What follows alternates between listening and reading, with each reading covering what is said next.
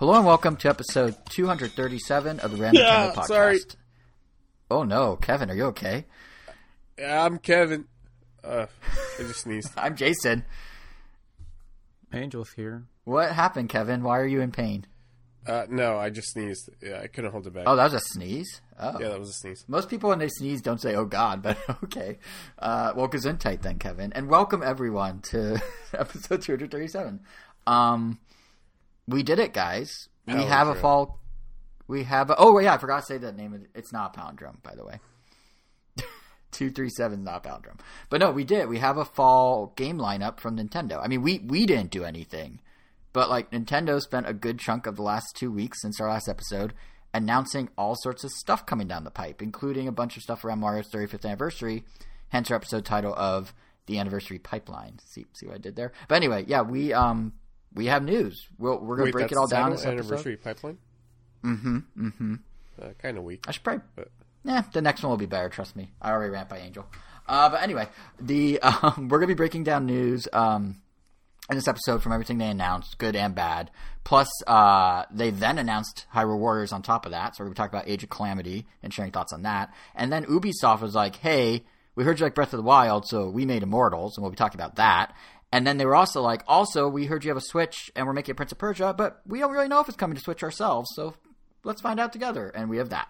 Anyway, point is, um, we actually have a good amount of news for once in actual games and whatnot, uh, like first party games, not just indie. So there are timestamps for all of this on the blog post for this episode at ranto.com. If you're on YouTube, it's under the video. Uh, but before we get to all the first party shenanigans, uh, we do have what we've been playing to discuss. And, well, what have you guys been playing? Who wants to go first? He's been playing a lot of Final Fantasy XIV. hey yo, and Hearthstone. Yeah, finally making it through the story. Pretty pretty good stuff. Learned that I had the advanced mode all along because I didn't bother to check a different tab. I don't know what any of that Yeah. meant. Yeah, that blocked my progress for for a good amount of time. What about on the Nintendo Uh, side? Um, exclusively Nintendo stuff. I guess nothing. I mean, they haven't really come out with anything that I want. I mean, luckily, um, we managed to get an early copy of Fight Crab, and as much as I wanted to play that on Steam, I figured might as well see. I don't know. I guess if it's worth doing on the worth playing it on the Switch, and I mean, so far, it's it's a fun game.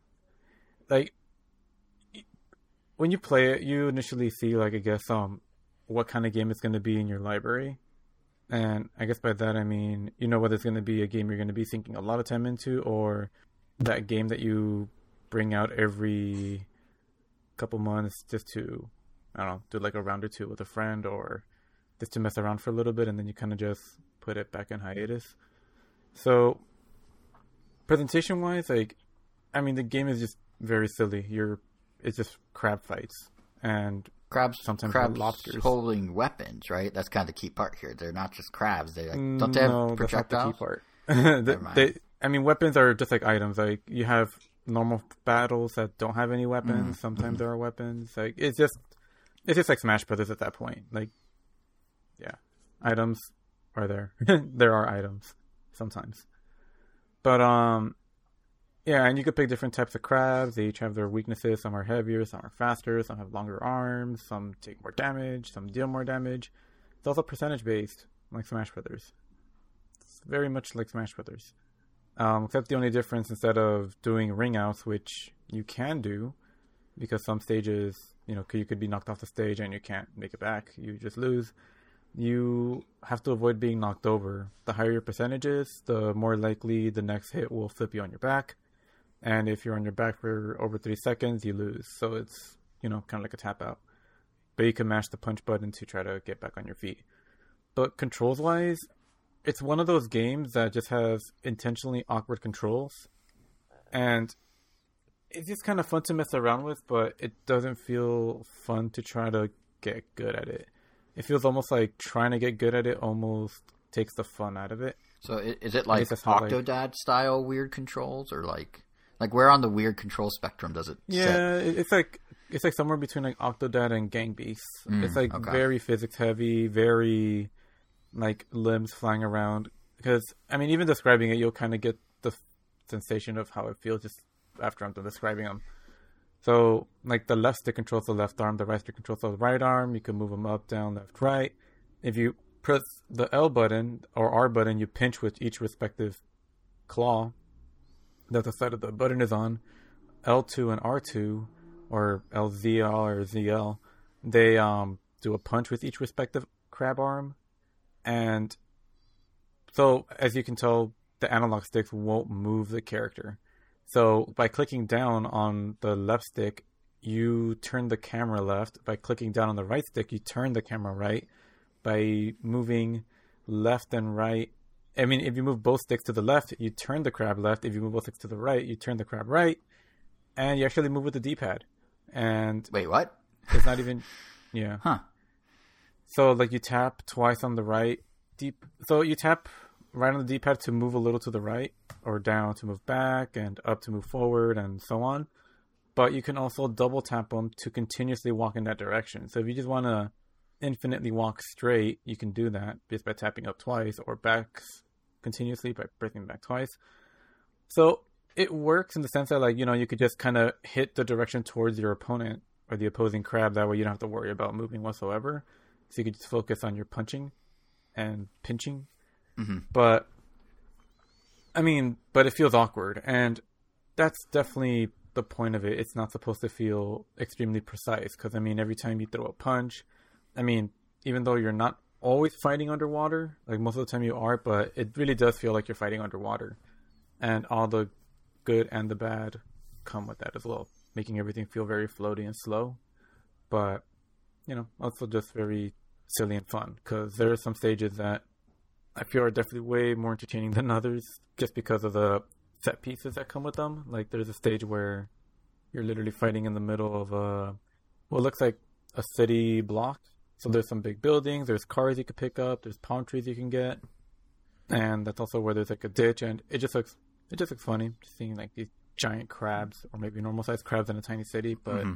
you know, Godzilla sized crabs terrorizing a city, just trying to fight each other. Mm-hmm. And right now, like because the game is not out until next Tuesday, I've just been playing through the campaign, and each campaign just kind of sets you off or puts you up against each different species of crab. And I'm guessing a few crabs that you don't even get to play as because some of these things are freaking huge. But I mean, but it's been really fun. I mean, it just goes by really fast as well. Like as soon as you're done fighting one crab, it immediately starts the next fight. But typically, in these single player campaigns, you don't start with an item, but your opponent usually does. And if you defeat them, sometimes they drop their item and you can use it against the next crab. And it just keeps getting more and more ridiculous, which is just always appreciated.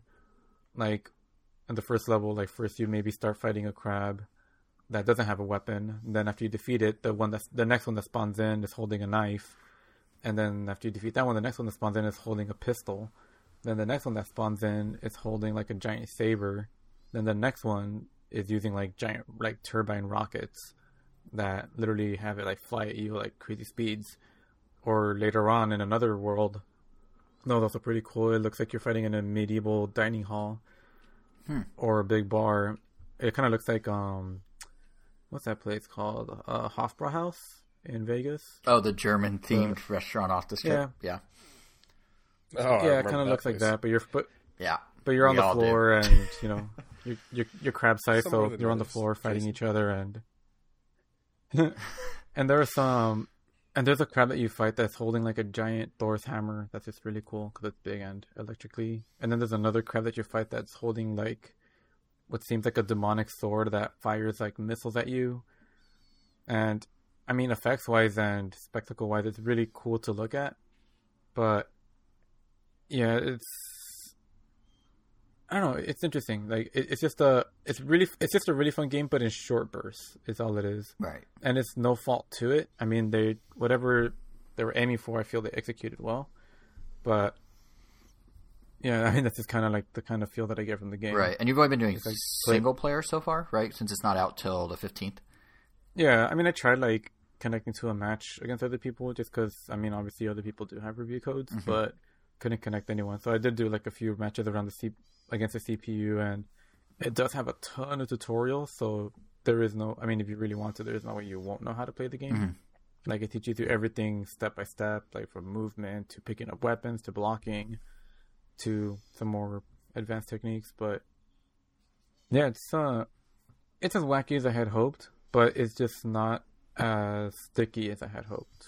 Sure. Like, because you know, like after thirty to forty minutes, I felt like I was definitely done for the day with the game. It's like, yeah, I mean, it's kind of like Arms. Like I enjoy Arms like the first two or three games, but then after that, no matter how goofy it is or how crazy everything looks, like it just starts to get a little repetitive. Right. Because at the end of the day, you're you're just kind of swinging your arms. You're just kind of flailing them until like you hope something happens. And even playing strategic doesn't really help sometimes because sometimes your opponent has a weapon and it kind of makes the only strategy you have, which is blocking, um, kind of pointless. But it, I could definitely see see it being way more fun and chaotic when you actually get four people playing. Mhm. And I believe it's cross platform. So oh yeah, it is. It is it definitely is. So I mean that's also actually pretty cool, especially if you have if you know someone that has it on Steam. So w- would you say? I think it's like twenty bucks the final game when it comes out. Would you say, given what you know about single player and I guess extrapolation of how you think multiplayer would be, that's worth those twenty bucks, or is it kind of one of those you have to wait and see situations? You kind of have to wait and see because the way a computer plays is also, I mean, typically it's way different than how a person plays. So it's really hard to judge that the battles would be as easily monotonous after a while. Mhm. Like, you know, I mean, it's no different than playing Smash Brothers Online versus a computer. Like, it's just way different. Right. Right. Like, yeah, human controlled NES is nothing like computer controlled NES, and that could be the case for these crabs, but I guess we'll have to find out soon. Right. So for now, it's um, I mean, it's like a cautious yes, just because it seems fun.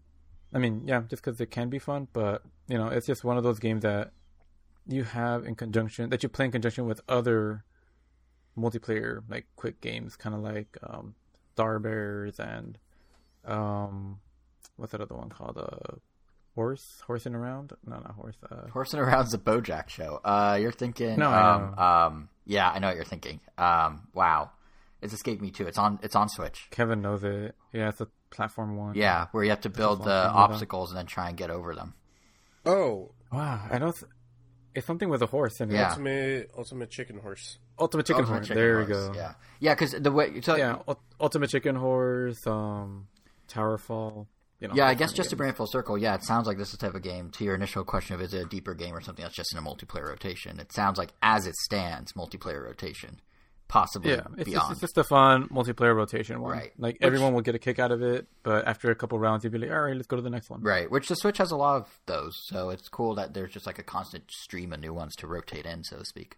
Yeah, I mean, it, it does have going for it that it plays and looks nothing like any of these other ones. It's like definitely trying to do its own thing, which is really, really appreciated. Mm-hmm. It's not a 2D one shot kill one. It's Right, right, like Battle Loon or one of those. it's- Yeah, yeah, yeah, or Towerfall or Towerfall. Yeah, Yeah, but yeah, but yeah, I mean, I don't think there even will be anything else like it in a while. I mean, we still don't have Gang Beasts on Switch. Do we have Gang Beasts? we do Switch? not have But, Gang like, Beasts on game- free, on Switch, but we have a knockoff coming to Switch called like Jelly People, Jelly Humans, something like that. It's basically Gang Beasts, but not. Uh, So just Well, yeah. if you really need Gang Beasts on Switch, you can get the knockoff. I don't know why it's not on Switch. It seems. I mean, like Humans Fall Flat, Flat's on. Switch. It was going to be on Wii like, U. It was at one point, but like Human Fall Flat came to Switch, and that's like the same basic physics engine. If you think about it, I mean, they're different, but it's very similar. Like if one can No, work, it is. other- I mean, I thought it was made by the same people because the character Yeah. or the main character plays almost moves identical. yeah, so kind of odd that's not. But at least there's Fight Crab, photorealistic Fight Crab. Yeah. But- I mean, the, the title screen is, or I guess the title, in, the intro is also really good.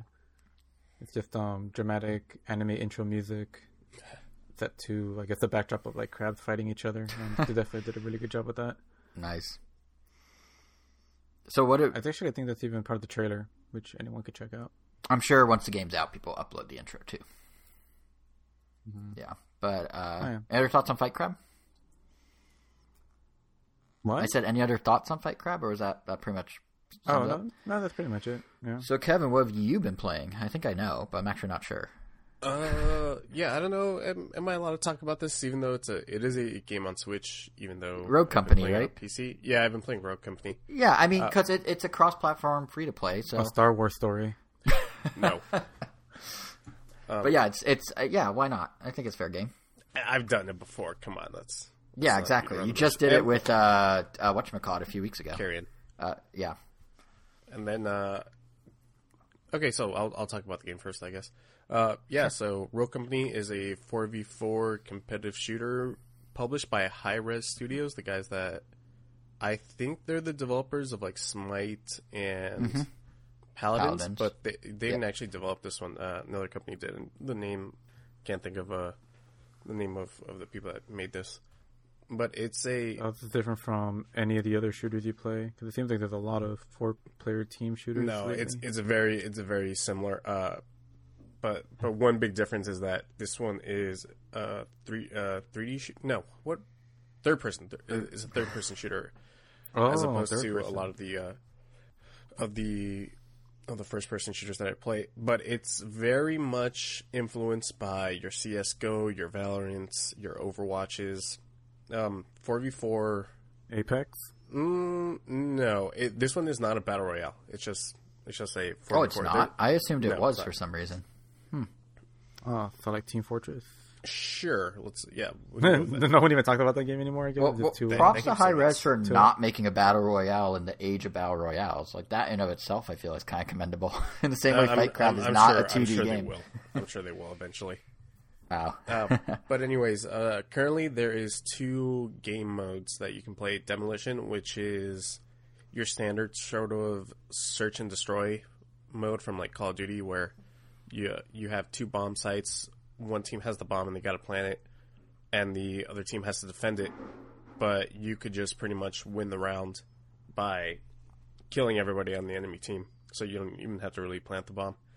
And then there's Strikeout, which is which is just a deathmatch with limited, with like a limited shared life pool. So I think you can, you, you guys have like 20 life tickets or whatever, 20 respawn tickets.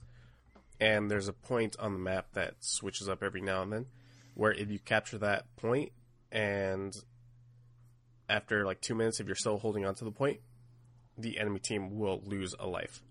So those are the two game modes. And then there's, let me think off the top of my head. Uh, I think there's eleven characters to choose from right now, and there are there are empty slots that are definitely going to be used for future characters in the future.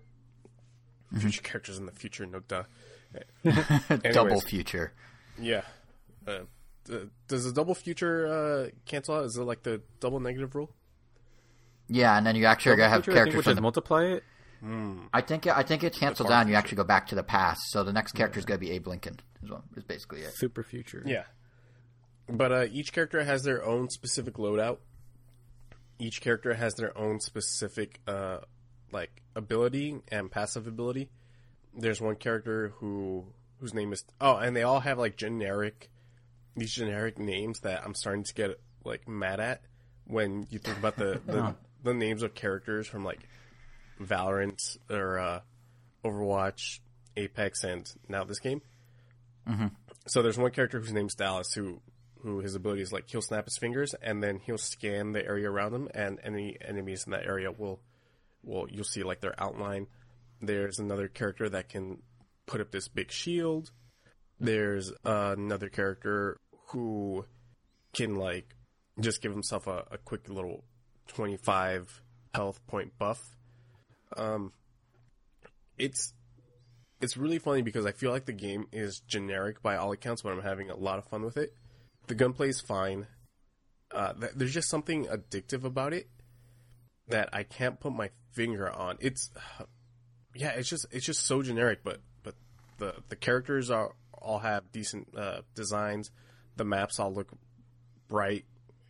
Uh, yeah, I, I I don't know what it is about this game that that's definitely got me hooked. And right now it's in beta. It's in beta mode, although you can pay for it.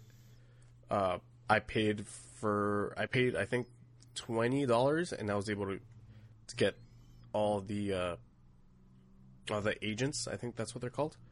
Yeah, all the agents or all the rogues. I I don't, I don't even remember.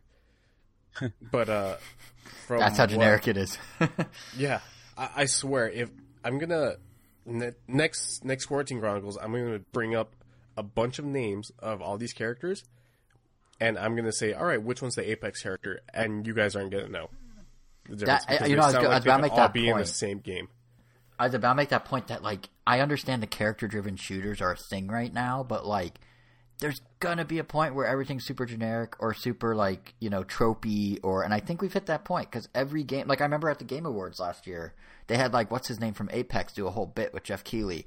And I was like this could be any character from any of these like Yeah, literally any of them. Yeah, and not gonna lie, like with a few exceptions, like I thought the majority of like when Overwatch first came out, like this and Battleborn, um, I thought Battleborn had more interesting character designs. I thought like um the Blizzard ones, or at least the Overwatch ones, didn't really feel that inspired. Like I didn't, I thought Tracer looked very generic for some reason, but.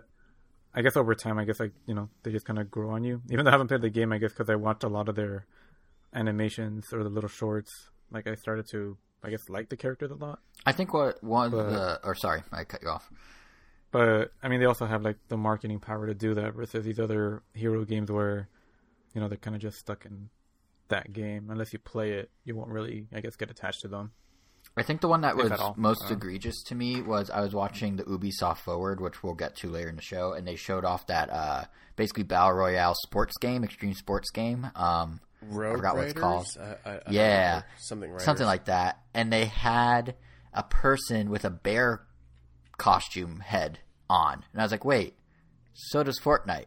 Or maybe they have a tiger or something, but it's like the exact same. Like the aesthetics are so everything's bleeding together so much now because there's only so many. Like let's have the whimsical person who wears like half a furry costume, and they all have that now. It's just like it's it's yeah, it's so same samey everywhere now. It feels like, and even though some have more marketing power and can become more of a thing than others, like it's so same samey.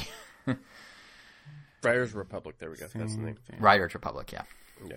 But but anyways, yeah, the the gameplay it's it's fun. Uh they absolutely need to add a couple of things. They need a ranked mode. They need to add a couple new maps. But like I said, it's currently in beta. And I don't think they've said when it's coming out. Uh, crossplay is enabled, so I was playing with a with a buddy who's on PS4. And for the Switch owners out there, uh, I saw the video that Digital Foundry put out, and they said that it was a very, very good port. So there shouldn't be like any problems with that Switch port. High Res is very good about that. From what I remember, Paladins and Smite also got high marks from Digital Foundry. Yeah. Uh, th- also, me and Jason, huge Run the Jewels fans. This game Yeah. has, uses a bunch of instrumentals from Run the Jewels songs. Really? I would Yeah, never the- have thought that. That's so The random. the char- the character selects or the rogues, whatever the agent selects uh, uses Yeah. an instrumental of uh, Legend Has It. Huh. uh, at one point, uh, in between the transition in between like the character select screen and as soon as you're into a game, uses uh, live from the garden, or no, not Really? live from uh, called Ticket the, yeah, the Ticketron Yeah. song, yeah. and then there's another one I think Thursday in the in the danger room is also used at one point in the game. Interesting. I wonder I how s- that came about. I wonder if those Yeah. are placeholders because it's a beta. wonder, I wonder if Run the Right into I the wonder danger if room. Run the Jewels knows that, that My guess is used. they do not. if it's instrumental, I'm guessing they don't. It's funny because really I've been funny. streaming this game and I do get copyright claims because. Oh, really? yeah, because Right, 'cause of uh, Run the Run the Jewels. Jewels. Yeah, so that's interesting. Huh. But uh, That yeah, aside from that, that's Rogue Company. Fun little game. Definitely do not. I would say don't pay for it. Just go the is- the, yeah. free to play route for right now. Uh, but I am having fun with it. Uh, I am having fun with trying out every new, uh, every rogue agent character, whatever, what have you. Every yeah. person. Yeah, every person. yeah, I was thinking of like 'cause I remember but when they showed it in a generic fun. I Uh, remember that that would be uh, my tagline for the game: generic but fun. That's a back of the box quote if I've yeah if I've ever heard one. But yeah, I do remember watching the original uh, partner showcase where they revealed it for Switch like back in July or whatever, and I was watching like this is kind of cool, but I was also like, but also nothing about it stands out to me. like I was like, it looks cool in motion, but like I forgot about it five minutes later. So glad to hear that like there is some fun to be had in that genericness. Whatever happened to that battle royale game that lost out to I don't think it ever was released. Overwatch? No, you mean Overwatch? I mean, not You mean Overwatch. um, the one that, that other one. Yes, the one that was coming to Wii. Fortnite. U, was it? No, Switch. Switch, I think. Yeah, we played it at E3 a few years ago. It was, made, it was cool because it was made by two guys. Um, like it, it, and they were like they were doing it when Fortnite wasn't quite what it is now. Like it, Fortnite came to Switch that same week that we played it. Um, I don't remember what it's called though, but yeah, I, I felt really bad for them because it was literally like a little indie project, and they were doing the entire build the island, have the walls come in thing, and it just like never made it because it got uh, basically swallowed up whole by um, the big you know behemoth that is Fortnite. Word fight, yeah. Um, Hmm. Yeah, I don't remember what it was called though. I'm trying to find it real quick. But if if anyone remembers, tweet it to at Rand Nintendo and uh, we'll give you a like. That's worth something, I'm sure. Maybe. but uh, yeah, well, I guess that's what we've been playing. I mean, I I don't have much. I started getting back into Mario Kart Tour because of the promotion to if you play Mario Kart Tour, you get the pin set for the Mario Anniversary. And then I found myself actually kind of liking Mario Kart Tour. Like not enough to maybe go like super long term with it, but now that it has a landscape mode, Make me sick. Well, now that has like a landscape mode and like gyro controls and like all the issues I had with it on the gameplay side are kind of resolved. Now the only concerns I have with it are the free to play monetization stuff. But even then, I found it being way more uh, less like intense about it. Getting back into it, but maybe they ease me in, and maybe in a week I'll feel otherwise. But that's pretty much um, the only thing I've been playing. But I did want to say that it is a lot better to control with gyro in landscape.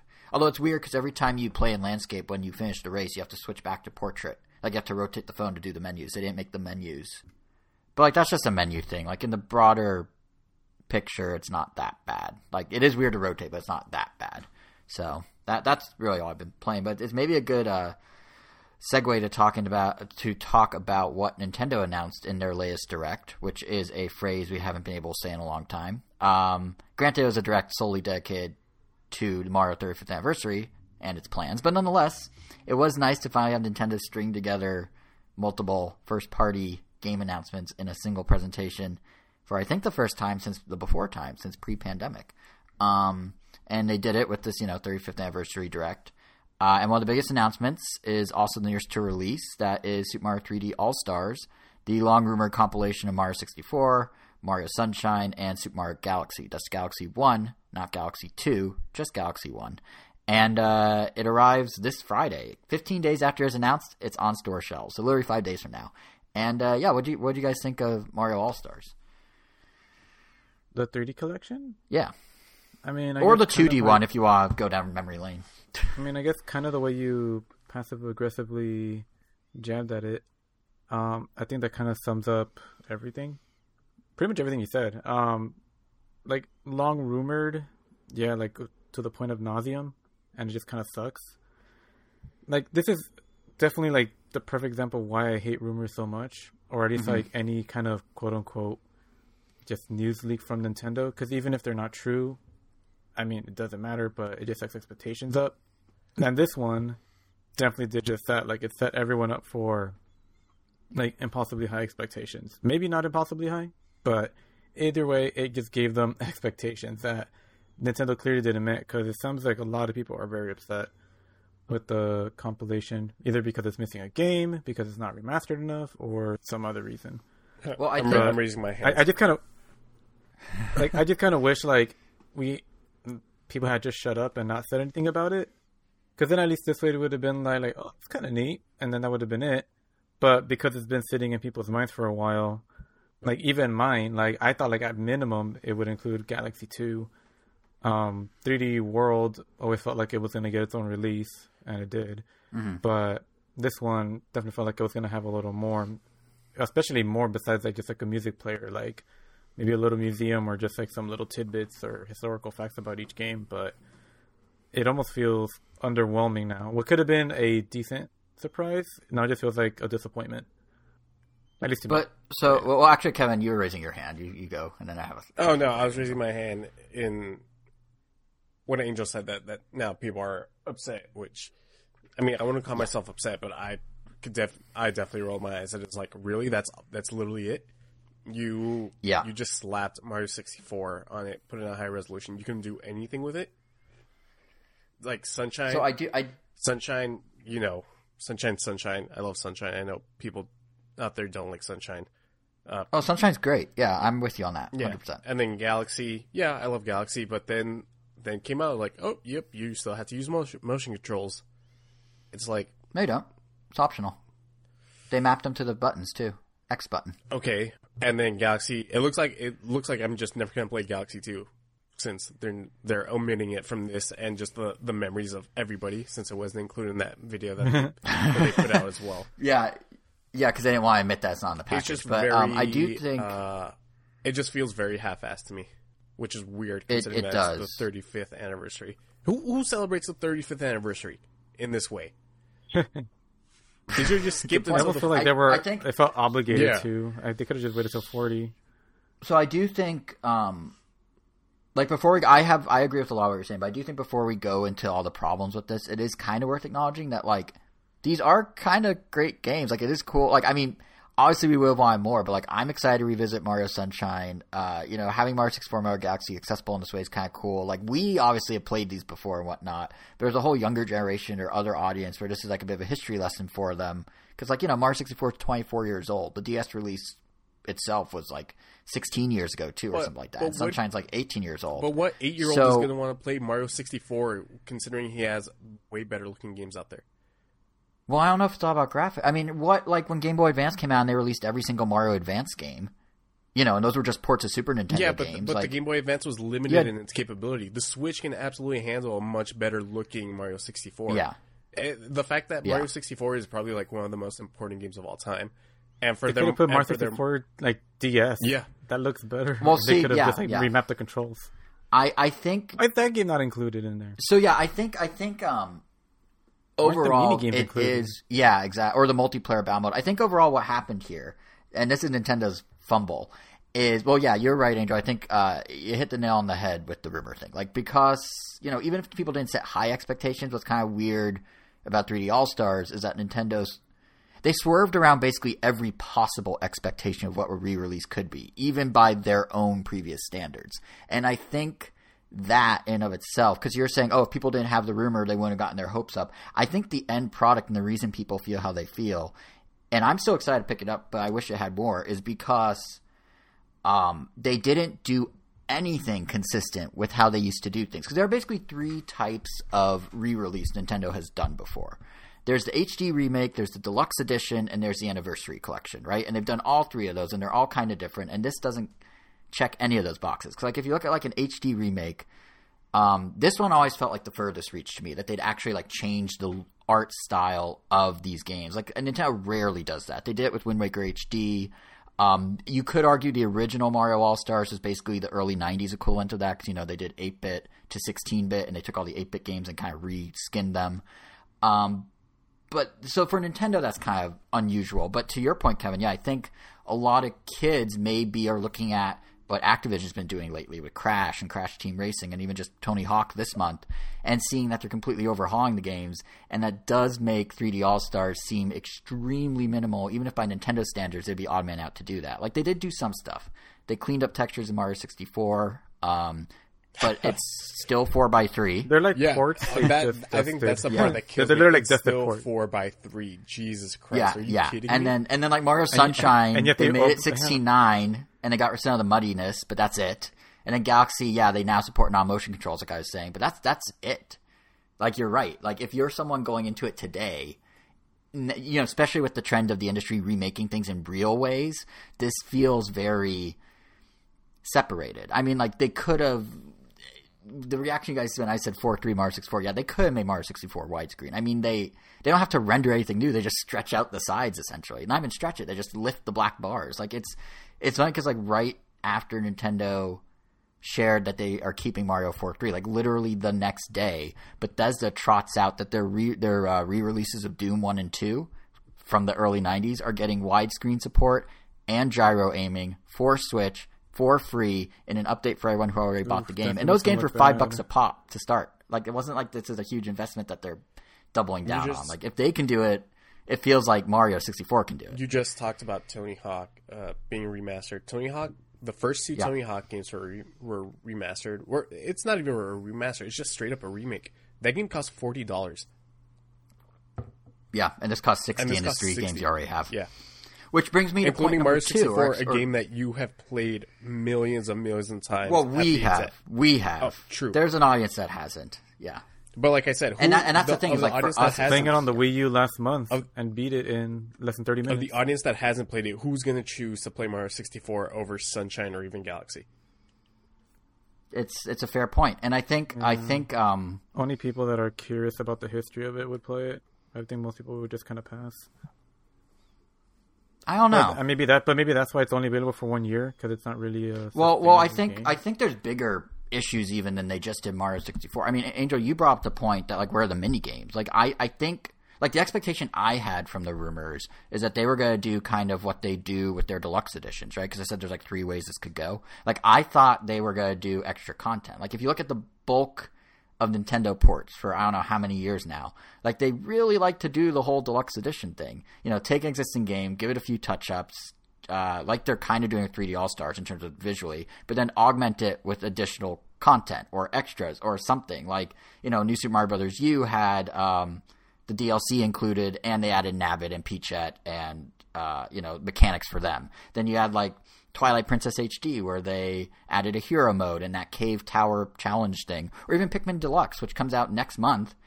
Like within weeks of All Stars, that has new side missions, difficulty settings, Emmy Encyclopedia. You know, we talked about a few episodes ago, and it. Yeah. I don't think 170 music tracks in of it. So that's cool.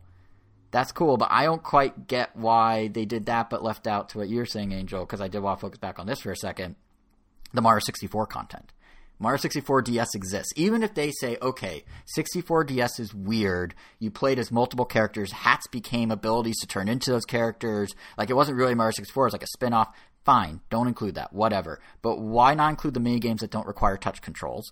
Why not include the multiplayer mode for a system, the Switch, that focuses on multiplayer? Like they were hyping up, oh, Mario Galaxy includes the co op feature, which is nice, but like Mario 64 DS had that whole arena battle thing. Yeah. Yeah, where you I don't know if you remember it. Did you play it much? Where you're like Yoshi and you put on the different hats and you had different abilities and you basically like fought each other. It's kind of fun and like that seems like an easy Oh thing yeah, to just that's upres that's it. also how the basic game worked. But the I thought you meant like the, or I guess they were all like fight for stars essentially. Yeah, yeah. But I mean, um, yeah, like they could just like it feels like a missed opportunity. I mean, to really draw the parallel, if you want to look at past Nintendo, Mario All Stars original on the Super Nintendo came with the Mario Bros mode for two player. You know, the one that was then the staple in like every Game Boy Advance Mario re-release. Like that was there. I don't know why they didn't do the 3D equivalent here. It just feels weird. I mean, Nintendo just doesn't seem to like making good choices sometimes. Like Well, I don't think it's good choices. I think it's cheap choices. I think they like money and they can get a little stubborn when they're on top. good choices for the consumer. Right. I mean, fair. just I mean, just look at the the Wii release of Super Mario All Stars. I mean, there is a version of Super Mario All Stars that includes Super Mario World. It's just called Mario All Stars plus Super Mario World.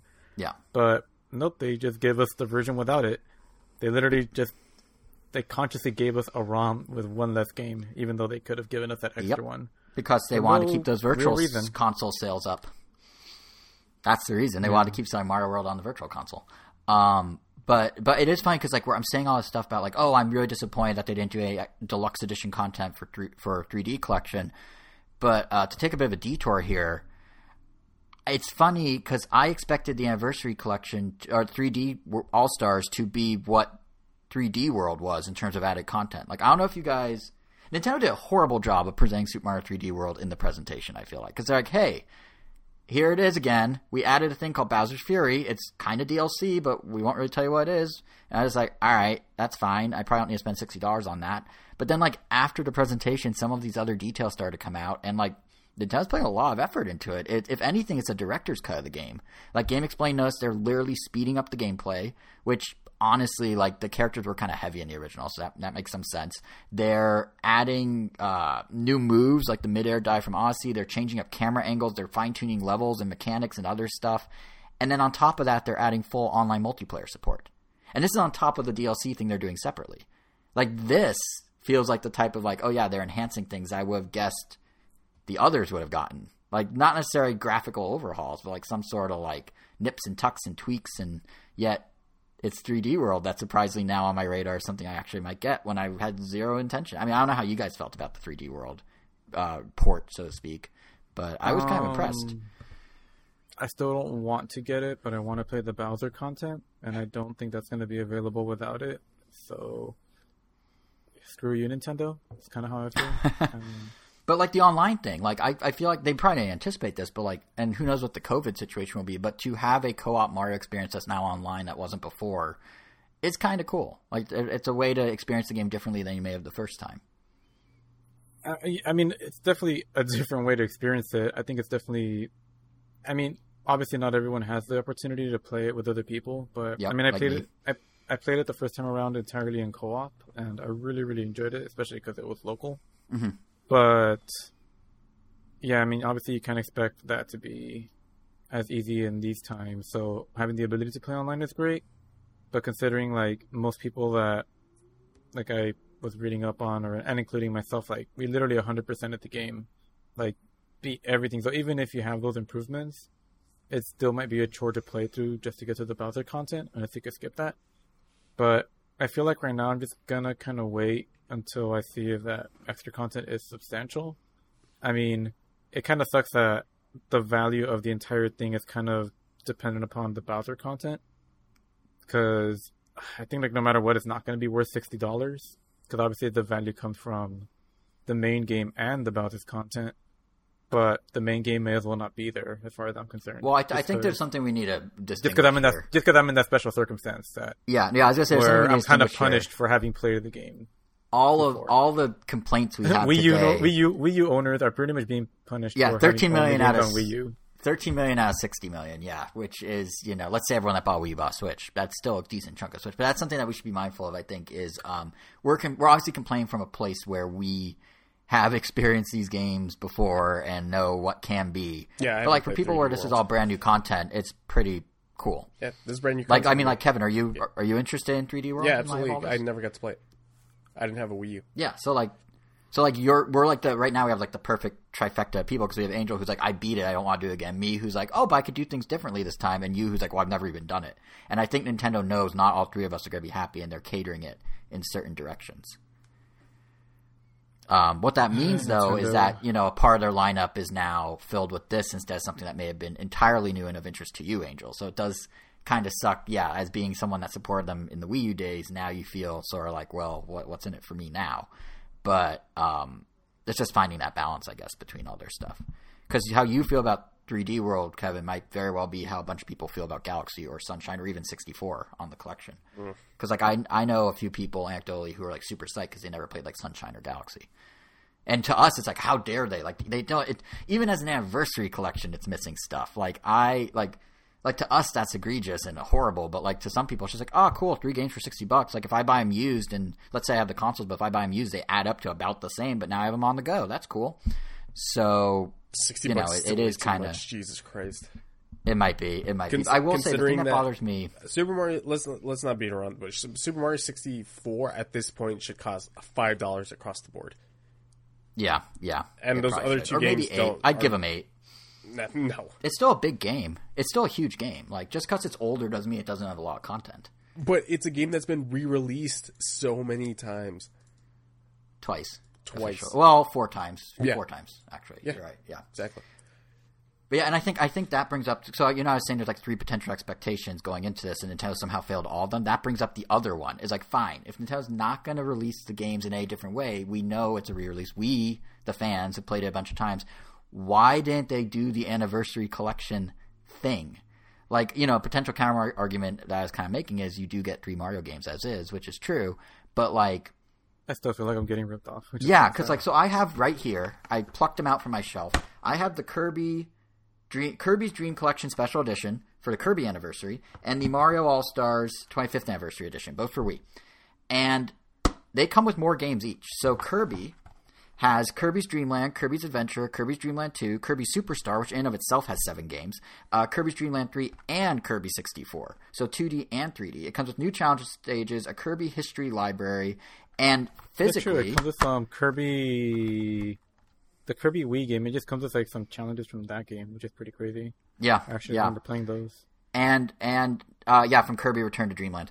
And go. physically, because I have it physically here, it also comes with a CD compilation CD, so you can listen to stuff not by having your Switch on, like you need to with Mario, and a Kirby History uh, like interactive timeline thing on the disc. Then Mario, which was also right here, comes in a nice fancy box with a Velcro, and it comes with obviously Mario All Stars, not Mario World as you noted, but also a CD so you can listen to music anywhere, and a Mario Origins history art book thing in the box. Both of these were at full MSRP when they came out, but they felt like a little more of a thing because you didn't just have the games. You had these nice packages. They're embossed. They're shiny. You had physical, tangible items. They were more of a collectible. So if Nintendo just wants to re-release, at least you could say like, "Hey, we're do we're putting out the stuff you had before, but we're making it in this new package, like a Criterion." Yeah, do what limited run does. I mean, they just put out for pre-order. I think starting yesterday the the Game Boy Color Shantae game, and it comes Yeah. in a replica Game Boy Color case. And Yeah, and- and- cool. and it, that- even the cartridge still works, but it also I think it has like a digital code. But And Yeah, I think crazy. that is ultimately where the fault lies with Nintendo with this project. I think expectations of it being an HD, personally, of it being an HD remake were never going to happen because they typically don't do that. I think the oh, enhanced Oh, yeah. edition could have maybe happened. That would have been a stopgap. as soon as it was a end of the day, of any kind, it, they definitely weren't going to do remasters. If it was just like Mars Sunshine or just Super Mario 64, then I could definitely Yeah. see that. Exactly. And at the end of the day, the thing is, so okay, if they're not going to do any of that, and they're not going to throw in bonus modes, which they could have done. I mean, Kirby had them, uh, you know, the Dream Collection. If they're not going to do either of those things, and then they say it's a limited edition collection, that points to again these guys, these boxes, these fancy things. And I think that's what's throwing me off is the box you buy. I'm buying it physical because I'm buying all my games physical. The box you buy is literally just a random normal Switch case with a cartridge in it. That's it. And what's even weirder is they're saying it's limited time, and this is the other thing people have an issue with.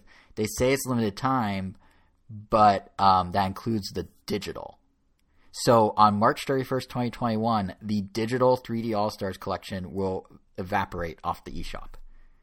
For some reason, Yeah, and I think I, it's certainly a choice. I mean, how do you guys feel about that? Like actually pulling digital content off the shop instead of just physical?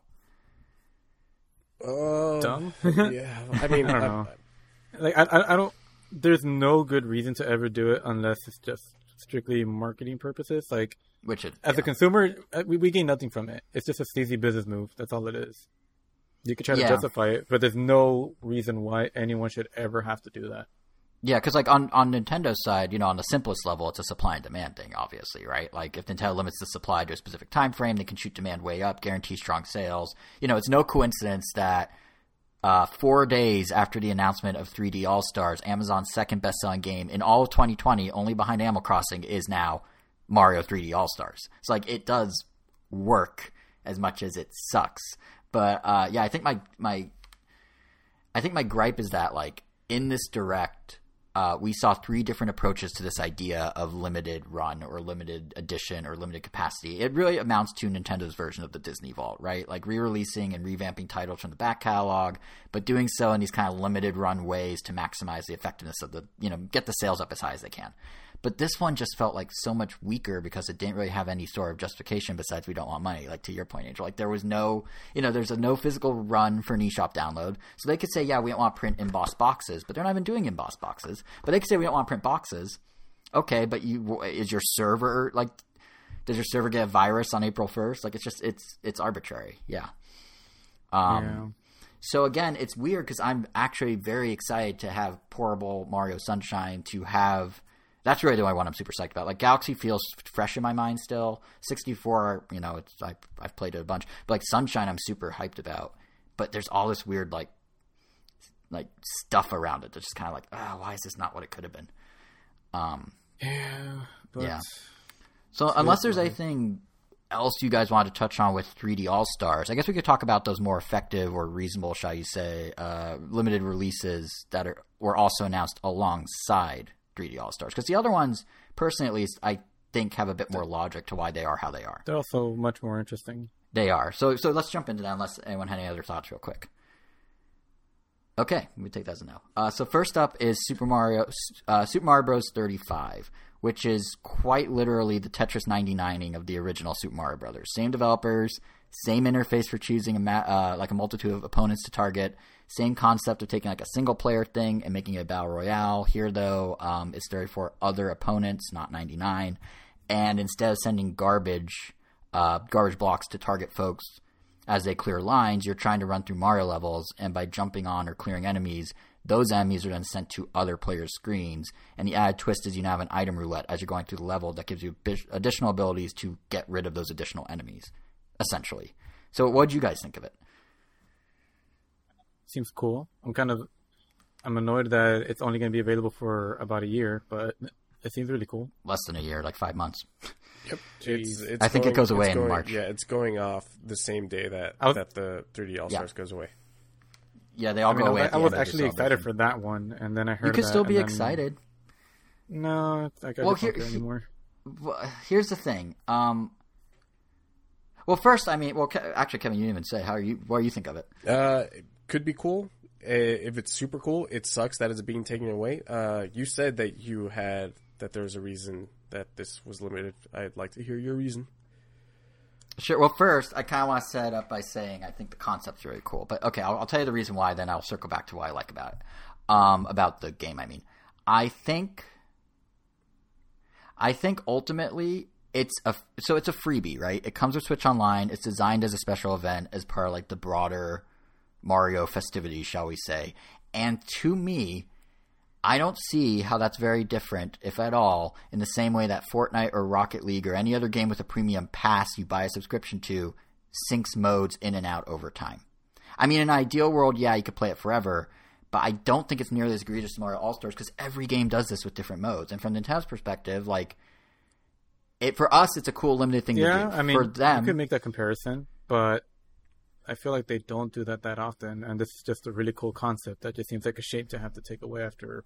So I don't think they're actually going to take it away. Honestly, I think they're going to repackage it and make it a permanent game down the line. The same way Tetris 99 started as a special mode just for Switch Online, and next thing you know, it's a full game that you can buy. Isn't Tetris 99 Granted, kept the, the complete argument to what you're saying? Oh, it's like the season pass, but like Tetris 99 yeah. is here to stay. It's been here to stay. It, it is, but initial, initially it was a season pass type of thing, and that was so popular that Nintendo turned it into a full release. I think ultimately they said that it was going to be a limited. Uh, they they said it was a one off mode only for Switch Online subscribers as a free bonus. Okay, so so not so not a limited a limited uh, run game. I don't think they put a finite end on it. No. Okay, so this does. Right, but I think ultimately it's going to go the Tetris 99 route. But what, what I was saying initially is if I was Nintendo, it's a freebie, right? We Nintendo. aren't paying for it. We aren't like doing anything to get it. It just shows up. And really, at that point, it's basically a marketing tool. It's getting people to get Switch Online subscriptions if they haven't already. They're basically placing an urgency on a thing. Like in it, it the same can sort of be said from our All Stars, like by putting a time. I mean, I'm not saying it couldn't be justified. People, it just sucks. I don't. Well, I guess it to me it boils down to. I don't think it's that sucky. I don't think it's. I would prefer it was there all the time, but I don't fault them for doing it because like, like it doesn't I don't care what they do. Like I'm just upset that I'm not going to be able to play. I mean, I guess obviously we won't know until it actually comes out whether I actually enjoy it enough. But like, say they actually do just stick with what they say, and it's just gone forever, and that's it. I mean, that sucks. Well, I mean, well, first, first, I should back up and just say, like, I really want. I mean, I'm not going to hate them for it. It just sucks. No, no, no, and I, I do, I do like, you know, I'm a Tetris 99 junkie, so I'm pretty excited that this even exists in the first place. I mean, I don't know, like to your point, if it's gonna be good. Like, it, it if anything, it feels like a more like chaotic real time version of Mario Maker multiplayer than it does like a normal Mario. So I'm curious how it's gonna work, but it, uh and of course, that leads to a whole other conversation of what sort of interesting possibilities for other NES game conversions could make. Um, but we'll, we'll get to that sec. I think, I think the thing that kind of sucks is, yeah, okay, so the game gets discontinued, but like, it's not really a game; it's a service, is how they're looking at it. And services come and go, and season passes come and go. And I honestly would be okay if they say for Switch Online, you have a rotating season of these sorts of battle royale games, and they take out Mario and then sub in, say, uh, Balloon Fight battle royale or like an Ice Climber battle royale. Actually, Ice Climber would be really cool. Now I think about it because it would. It's basically two D Fall Guys. Yeah. You're platforming upward to the top, and you just fight everyone in those polar bears with sunglasses, and Like that could be super cool. And not and yeah, and actually Nana and Popo they're pretty well known because they're in Smash. But yeah, that could work. They should do that. But yeah, if they basically said, hey, a, a, a reason you need to stay on Switch Online is because we're gonna keep rotating these games. So you need to keep your subscription up to make sure that you can try each of them as they come in and out. That's ultimately no different than the rotating catalogs on Netflix or Hulu or whatever. And while I get Yeah, it's not ideal, I while I get it's not ideal, I think ultimately these wouldn't exist if Nintendo didn't see a way to make money off them, or the movies didn't see a way to make those deals or whatever.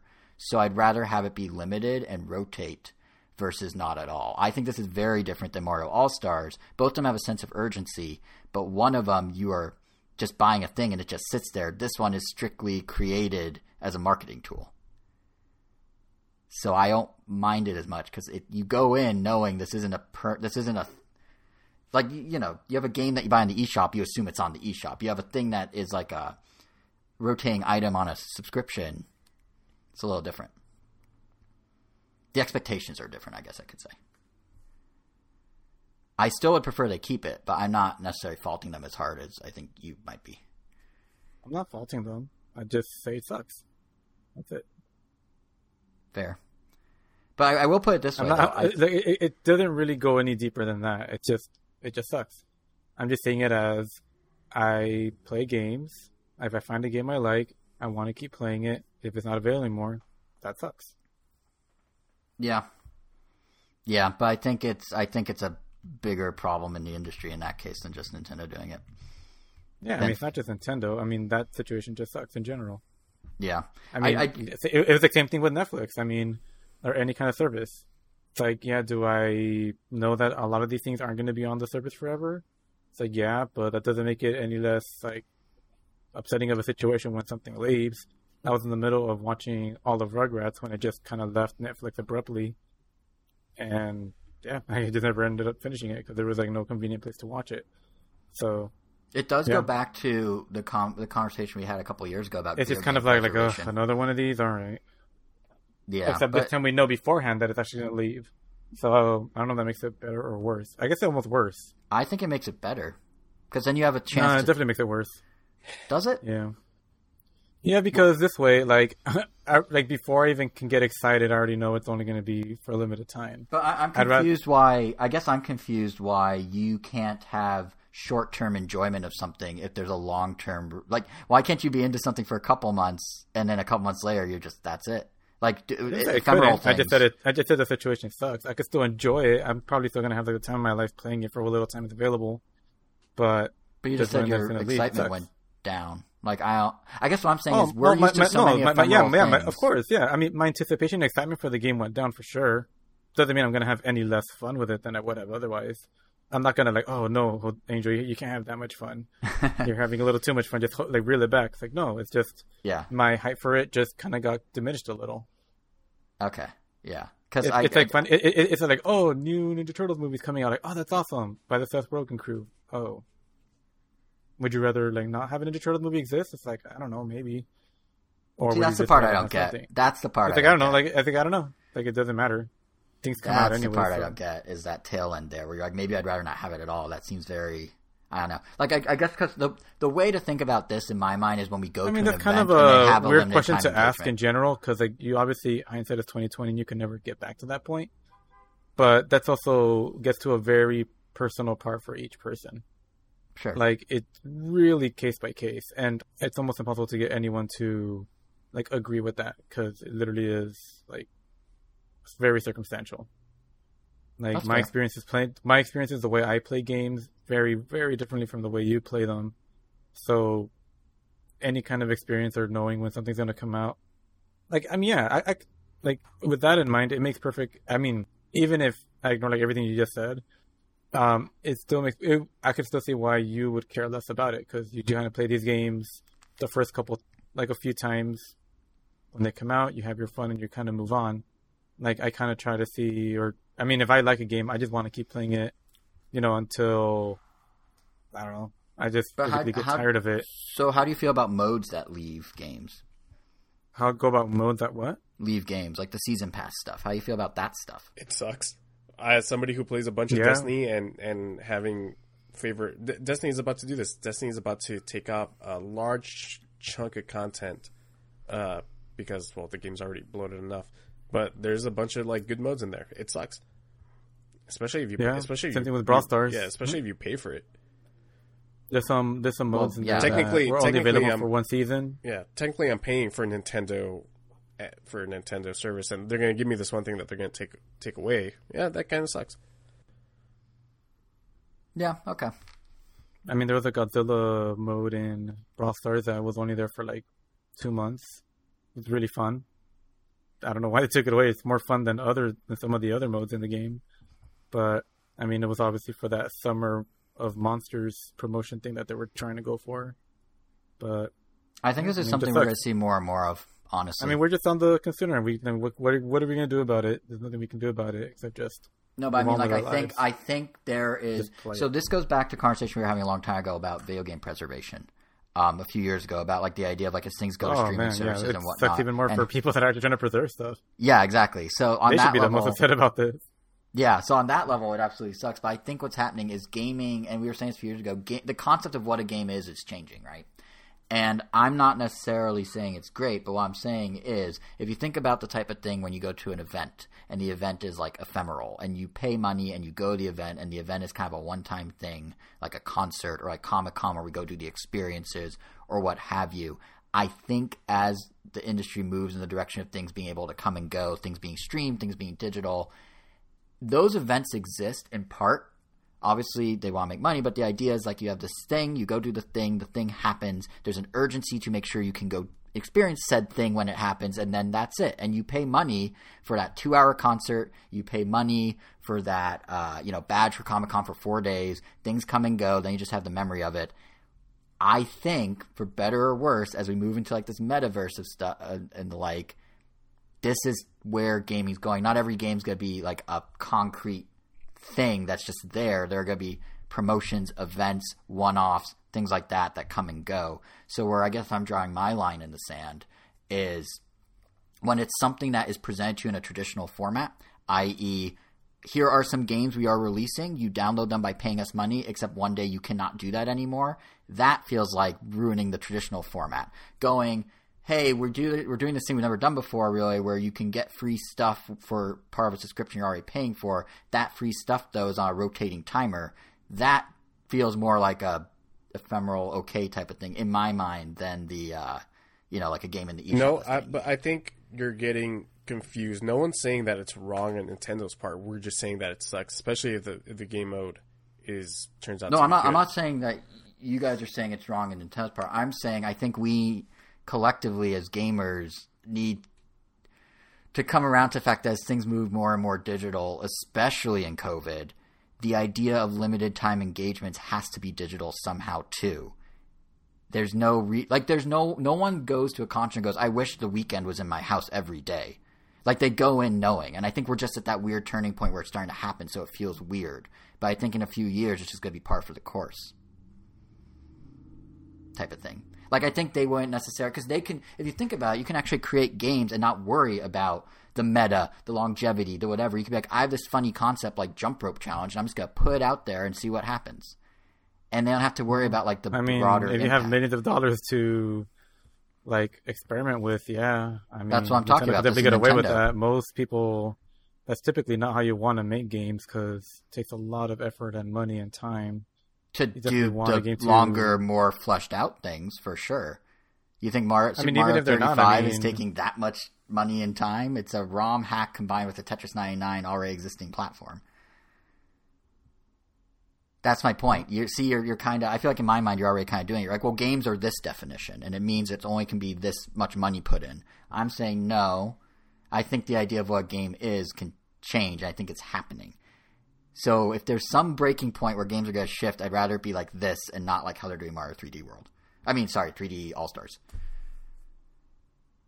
Because I mean, it's gonna, it's happening already. Like I, it does suck when stuff comes out of a game, but it, as it happens more and more, then it comes back into the game. That's how see. That's why seasons are a thing in games now. And what I mean, it's it's just where gaming's going. So it's like I know I'm, I'm getting to the point in my mind where I don't want to knock a game that's trying something new. Like if Mario 3, 35 existed and then they're like, just kidding, it won't exist anymore, I'd be more upset than them telling us up front this is a limited engagement like it would be if you go to an event and we do, you know, some special weird demo or tournament or something. That's kind of how I'm viewing it. So, that's just me. Clearly, we have a different opinion on this one. Well, But that said, I think, and you guys said it too, from Nintendo's perspective, this is genius because it does create urgency around the Switch in a time when there isn't. You know, like there's rumors of the Switch Pro, and Nintendo's over here like, well, hey, if you want like all the classic Mario games, aren't there? well, yeah, but if you want like all the classic Mario games and you want to try this crazy Mario 35, like you better act this holiday. Like there's a reason even without like a super AAA lineup this year, Nintendo's still upping their Switch production by like 20%. Bloomberg's saying they're anticipating 30 million Switches sold this fiscal year, which is more than the Wii ever sold in a given year and very close to if not exceeding the DS at its peak. And, you know, that's in a that's in a year with competitors like PS5 and Xbox Series X and now S launching. You know, like it, it's honestly like it's kind of a it's not the most consumer friendly clearly, but it's kind of a good way to combat them. Like, yeah, you have PS5 and Xbox this holiday with a smattering of new games and a bunch of cross gen stuff you can play on your PS4 and, and, and current Xbox One. But if you want nostalgia, you better think about getting a Switch right now because that stuff's not there very long. And once you're there, hey, here's Animal Crossing, here's Mario, here's Zelda, here's Mario Kart, all the evergreens. Like it's it's something Nintendo is hundred percent leaning on this holiday, for better or worse. Like even to the point where Walmart, um, they just listed the other day a Pro controller that comes bundled with a download code for Mario Odyssey for hundred dollars, which is actually a really good deal. I think that makes Mario like thirty bucks. Um, and in Europe, like they're doing a limited edition Fortnite Switch uh, that's gonna come with uh, V Bucks like baked into it and everything. And basically, Nintendo's like combining like the urgency of all this retro Mario stuff with their existing lineup to do like you know minimal effort, maximum sales. Some on some level hurting us, on some level, at least in my opinion, maybe not as badly. Um, but yeah, it's it's interesting to see how they're really just like they're riding that nostalgia wave. Um, And Riding it- it hard. yeah, they are because it goes hand in hand with their other limited thing they're doing, which is the Game and Watch, the Mario Game and Watch. Um, That is pretty cool. yeah, like it feels like it feels like whenever Nintendo has a stiff, uh, like stiff holiday competition, um, you know, and perhaps not their strongest game lineup in a given year, they fall back on these like limited edition things to fill the void because you know it's just endless cash at that point. Like they did it with the classic NES uh, the year before the Switch came out, when Wii U was as good as uh, dead was basically like the window where they're like, oh, let's just pump out some plastic with some ROMs on and see what happens, and it took off. And now they're doing it again with the Game and Watch. Um, it really is kind of that Disney Vault strategy from earlier. Like, you know, got on a release schedule, just nostalgia your way through. And like, like I don't mind this one, even less so than I didn't mind Mario 35. Like, I, I think in the case of something like the Game and Watch, it's it feeds into the concept really well because it's it's already a tangible collectible thing. Like, really, does anyone need another copy of Super Mario Bros? Like, I own six or seven at this point, but throw it on cool retro hardware, add the lost levels because why not? Include a clock and whatever those thirty-five little touches means for the clock, and yeah, I'm gonna buy that thing for fifty bucks. Like, are either of you think you're getting it? What do you think of it? It looks cool. I hate the price, but it looks really cool. I I don't know. I am dis- I'm undecided. It's like I want it, but I don't want to pay that much. So maybe I'll cave. I don't know. This is where I'm at right now. But I just Oh, love how it looks. I mean, It does look really it looks cool. very very nice. Yeah. Well, you think of it, Code? Same. Can't I, really- I agree really add that it's a very that.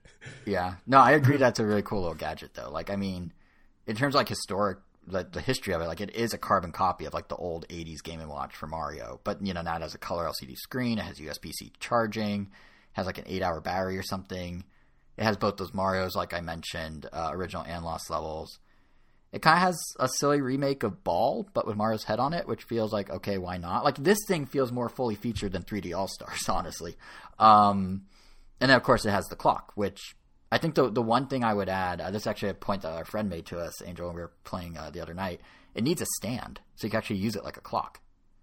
Like it should come with a little easel or something that I can sit on. Huh. Does it come with a stand? I don't think so. Just like a little dock or? I don't think so, but it should, right? Like, wouldn't that make total sense? Yeah. Oh, that is kind of weird. Yeah, like, and I feel like that would kind of like complete the package, so to speak. Um, but yeah, honestly, like I feel like the random hardware was kind of the coolest thing in the anniversary direct. Like we we haven't even touched on Mario Kart Live home circuit yet, uh, which is like also a really interesting idea. Um, I don't know if there. I guess there's not much else to say about the Game and Watch except except it exists. So I guess we could go on to Mario Kart, unless you guys have any Game and Watch thoughts. Uh, not really. I mean, it's a pretty It just is. It is what it is. is. Yeah. Thing. I mean, I'm curious what all 35 little neat touches are, but Yeah, I know some of them involve Yoshis from Super Mario World, so they're already mixing and matching their generations and bits there. yeah. But but yeah, we shall see. But um, yeah, Mario Kart Live home circuit. This is a cool idea. It's a mixed reality concept um, where you're using your Switch as an RC car remote, which of course you know they're physical versions of Mario and Luigi and carts as the RC cars, and then you're also playing a game using the Switch as an RC car remote because the view from a camera on the front of the RC car is overlaying. It, it's on your Switch screen and overlaid with like video game elements, like other racers and items and stuff. And the yeah, whole so in a way, it's almost yeah. like you're playing a worse version of Mario Kart. In a way, yeah. The the whole thing. I mean, it, it, I mean, like, like literally, like if you look beyond the novelty of like you're racing in your house, Yeah. you're pretty much playing with worse stages because you're gonna, you're most people aren't gonna have the real estate to make anything cool. Very few people are. I mean, we're gonna be watching those videos and we're gonna be seeing like real life recreations of, I don't know, probably like Ribbon Road or some others like stage, and we're gonna be like, whoa, that looks awesome. yeah, But it's just a worse version of it, like controls wise. I mean, there's no way it could compare with like the drifting and stuff like that. but I Not don't that think it it's needs trying. to. I I mean, that's not the- to. I mean- yeah, I mean, yeah. yeah, no, I know, I, I know it's not trying to, but it's definitely one of those things where when I first got announced, like I was like, "Whoa, this is really cool." But then the more I thought about it and the more I found out about it, just the less and less excited I got about it. hmm Like, I'm kind of the same. yeah, a- a- concept is just really cool, but in execution, it just kind of sucks that Well, even in stuck. exec- like in exe- well in execution i don't know how they designed this but it seems like it right off the bat it just it feels too expensive for what it is like because it's a hundred bucks for i guess the software which is in a digital code and like a one and one cart and yeah and, and one cart so right away if you want to like get like i would say like the best experience from it you would need to buy two or hopefully have a friend that Yep. bought one. and that also has that a sucks, switch. like- Yeah, because rather Yeah. than like, because in my mind was like, oh, cool, I could get this and play with Elvis, but it's like, no, that means we between we have to spend two hundred bucks, and that is not feasible. Even for like for most parents, that kind of sucks. Two hundred bucks at Mhm. least. Like, I think that's honestly like my biggest gripe with it. That maybe they could have made the cars a little smaller just to maybe squeeze in a 2nd Mhm. or maybe even just make it a little more expensive. Like maybe it was like one twenty five for two cars. I feel that would be a lot better. You know, just kind of like eat up the cost a little bit, and maybe sell the car separately cheaper. Maybe they will do that. I don't know, but something about that just kind of sucks, especially because you know, going back to the more I think about it thing, like given my situation, because everyone's situation is going to be different, so it may not even be an issue. But I don't really have a lot of space to create tracks. Yep. And if I did, like, like definitely not indoors and outdoors, there really isn't a lot of room to make it more varied than simply a long oval or a big figure eight. So, yeah, like it, it, it's kind of a shame that at least right now, like my current situation doesn't make this a good purchase. And even Yeah, even if you want to take it outside, the tires on that thing Doesn't don't work look outside. Don't look Yeah. uh, that great to be taken off road.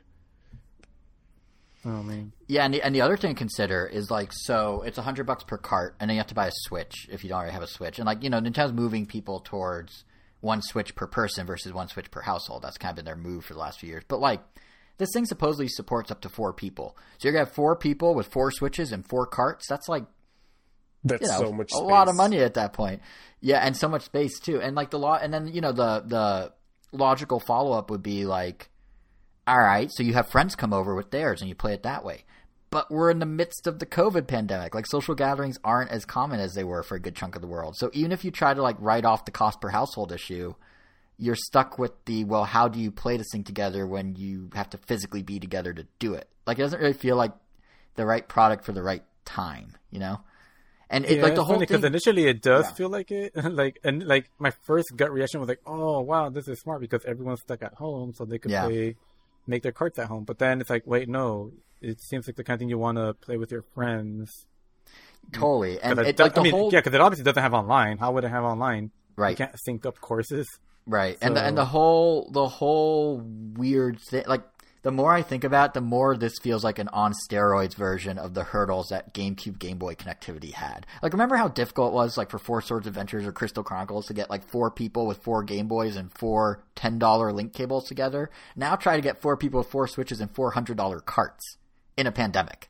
Like it just, it's like it's such a cool concept. Like even the little details of like, so like the cart physically responds to boosts in game by speeding up in real life. It stops when you hit an I am in real life to reflect what's happening in the game. Like it does. They have like gates Which you is- can set up to let you like kind of navigate the course and signal to the game what the situation is. Like it has such cool Well, it's funny ideas, but it has all these like literal physical hurdles.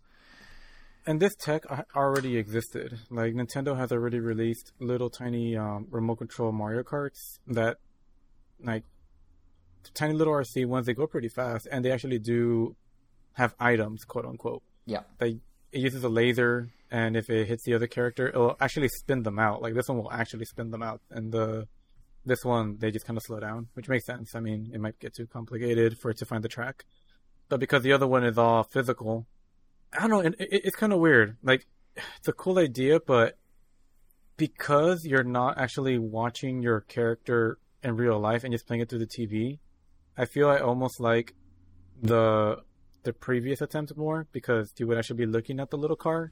I feel that's part of the joy of using an RC car that you're actually looking at it drive around. But mm-hmm. It's just I- weird in between. it's it's really weird. I mean, it, it's very unique and it's interesting, but To me, it reminds Yeah. me a lot of the Lego Mario sets. Like zero out of ten. Yeah. Did you say zero out of ten?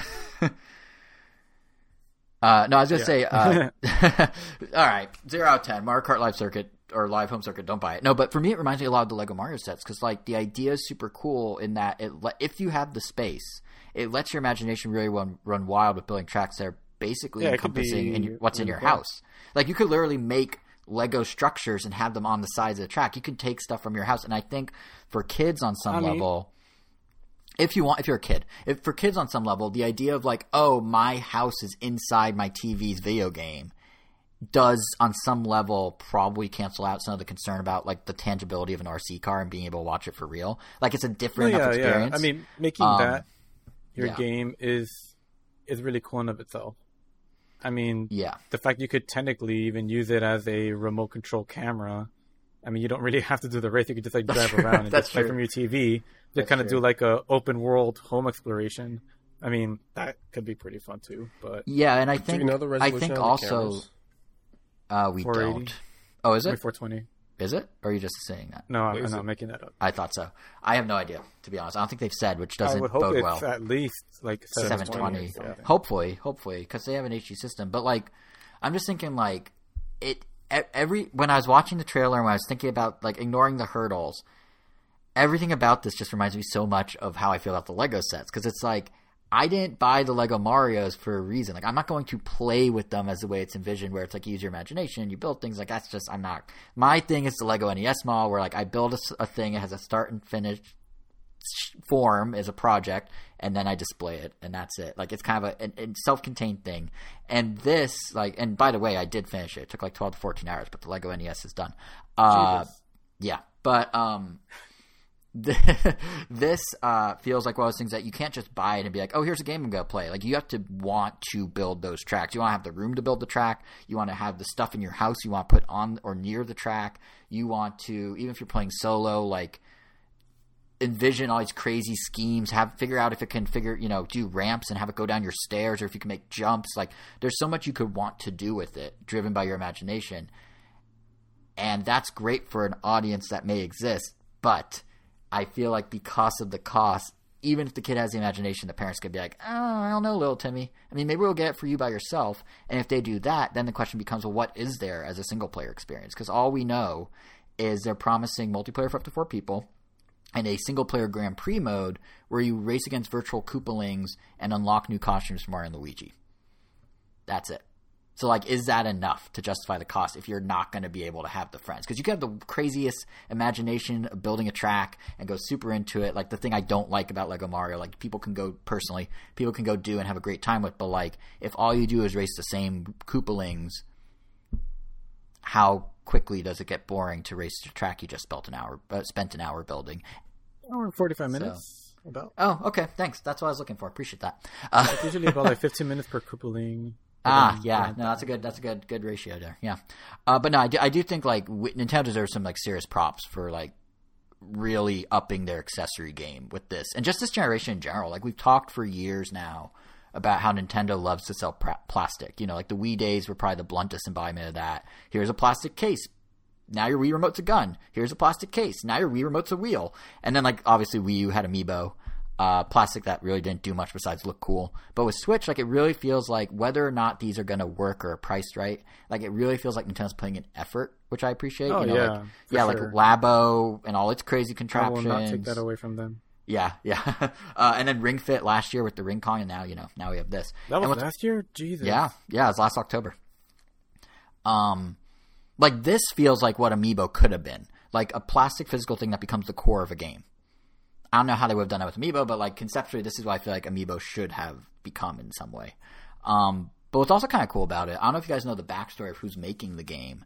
It's a studio out of New York called uh, V Velan Velan Studios. Um, it's actually founded by the guys who originally founded Vicarious Visions, uh, the ones who, yeah. So they're the ones that did all the Hawk crazy people. Tony Hawk and Guitar Hero. So they're the ones that did all the crazy accessories for Wii and DS, like the guitars. Like the DS is crazy, like you plug into Get the Game Boy slot.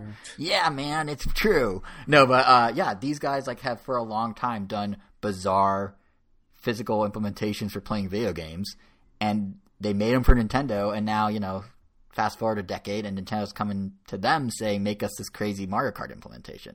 So on that level, that's kind of cool. Like I, that must be very rewarding for the developers to get this opportunity. And I think there is a lot of potential here. I just think it has a lot of hurdles. And I suspect the kind of ho hum response online where people are like, "That's neat," is pretty much the the, the signal that this it's either gonna not take off or it's gonna be a slow burn all out ring fit. But I'm not, I don't think it's gonna be like a runaway success. Hmm. But yeah. But anyway, so that's Mario Kart Live. Unless you guys had any other thoughts on it. Nope, nope. Uh, I can't wait to see what people come up with. I am looking forward to those videos of Yeah, yeah, like Bowser's Castle IRL or blah blah, whatever IRL. But same. Yeah, you, you mentioned uh, uh, Ribbon Road at earlier as an example. I think like I joke, I jokingly said this on Twitter. But honestly, I think someone at Nintendo was like, "What if we just like did Ribbon Road for real?" Because like the whole premise of that track is you're in a kid's playroom, so and you're tiny, so like it kind of it, it it's very sort of self-referencing this whole project. yeah, Um, but yeah, that was pretty much the what was in the Mario Anniversary Direct. I mean, m- mostly I, you know, there obviously are quibbles about the quality of what they announced, but I was just happy we finally got like long overdue news from Nintendo. Like this was reportedly going to be a thing they did back at E3. Obviously, that didn't happen. Nintendo had to adapt, but I'm just like glad that they have some sort of like multifaceted, all-encompassing celebration of Mario going on. Like I remember a month ago or so, I was saying um, here on the show that honestly, let what? like, not say like honestly, like, I, I've stopped. I guess like worrying about. I guess like when Nintendo has or hasn't made any news. Because, because I don't know. I mean, like, there's plenty of other things that like occupy. I guess like my my thought time with like other releases from other companies and other mediums or like action figures and that kind of stuff. Mhm. That when Nintendo goes on these long hiatuses of not saying anything, like it doesn't feel like it's been that long. But I mean, I know it has just because the internet, especially Nintendo fans, make it very clear yes, how do. long and how many days and how many hours it's been since the last insert specific type of Nintendo Direct. Yeah, But honestly, like the only reason I'm even happy this particular event happened is because it kind of gives us a reset on what rumors we're going to hear. Mhm. Because now I don't have to hear about a Mario compilation rumor pop up on Twitter every now and again. right. But Unless there's another one with Galaxy Two coming, you never know. They didn't. 3D Land isn't included either. That's true. It's going to be like Galaxy 2, Mario DS, and some Yep. other 3D ish. Oh, I guess 3D World. Well, no. No, oh yeah. that Oh, there we It go. wouldn't be They 3D World. released It'd be like three and other Bal- 3D yeah. games that don't fit in there, I guess, because they're either sequels or remakes or think you're whatever onto something, 3D Angel. world- We should 3D start land this. was. We should start this rumor and just bring it, bubble it up on Twitter about once a month for Uh, next I year. don't want to. I want to 3D Land, 3D World, and Galaxy 2. Yeah. I don't even know what the theme of that would be. Like, what's the consistent line between it? I mean, the 3Ds. it's it literally it Super just Mario 3D All Stars 2. Plus. Ga- yeah, yeah, I guess that could work. Yeah, but um, no, but as gang ads, like, I think it is nice that like there's like a cohesive Mario thing happening because you know I was saying like, oh, they announced Mario Monopoly and Mario Jenga and Lego Mario and all this other merch, and it felt like. You know, I, I think I literally was like, it felt, it doesn't feel like something's happening. It just feels like random licensing because, like, there's not even a logo or anything, and now they have a logo complete with Mario doing his little Switch finger snap, which I love that they included. But anyway, um, 35th Yeah, like they have all those though. past I- products. I, still don't understand. it's what- not that uncommon. 35th anniversary. I think it has a name. I think it's like not silver anniversary, but it's one of those. I don't know, man. It it definitely is a thing. It's like you do you do your tenth, you do your twenty, you do your twenty fifth, obviously.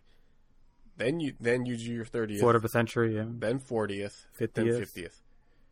It's called a coral or jade anniversary. Disgusting.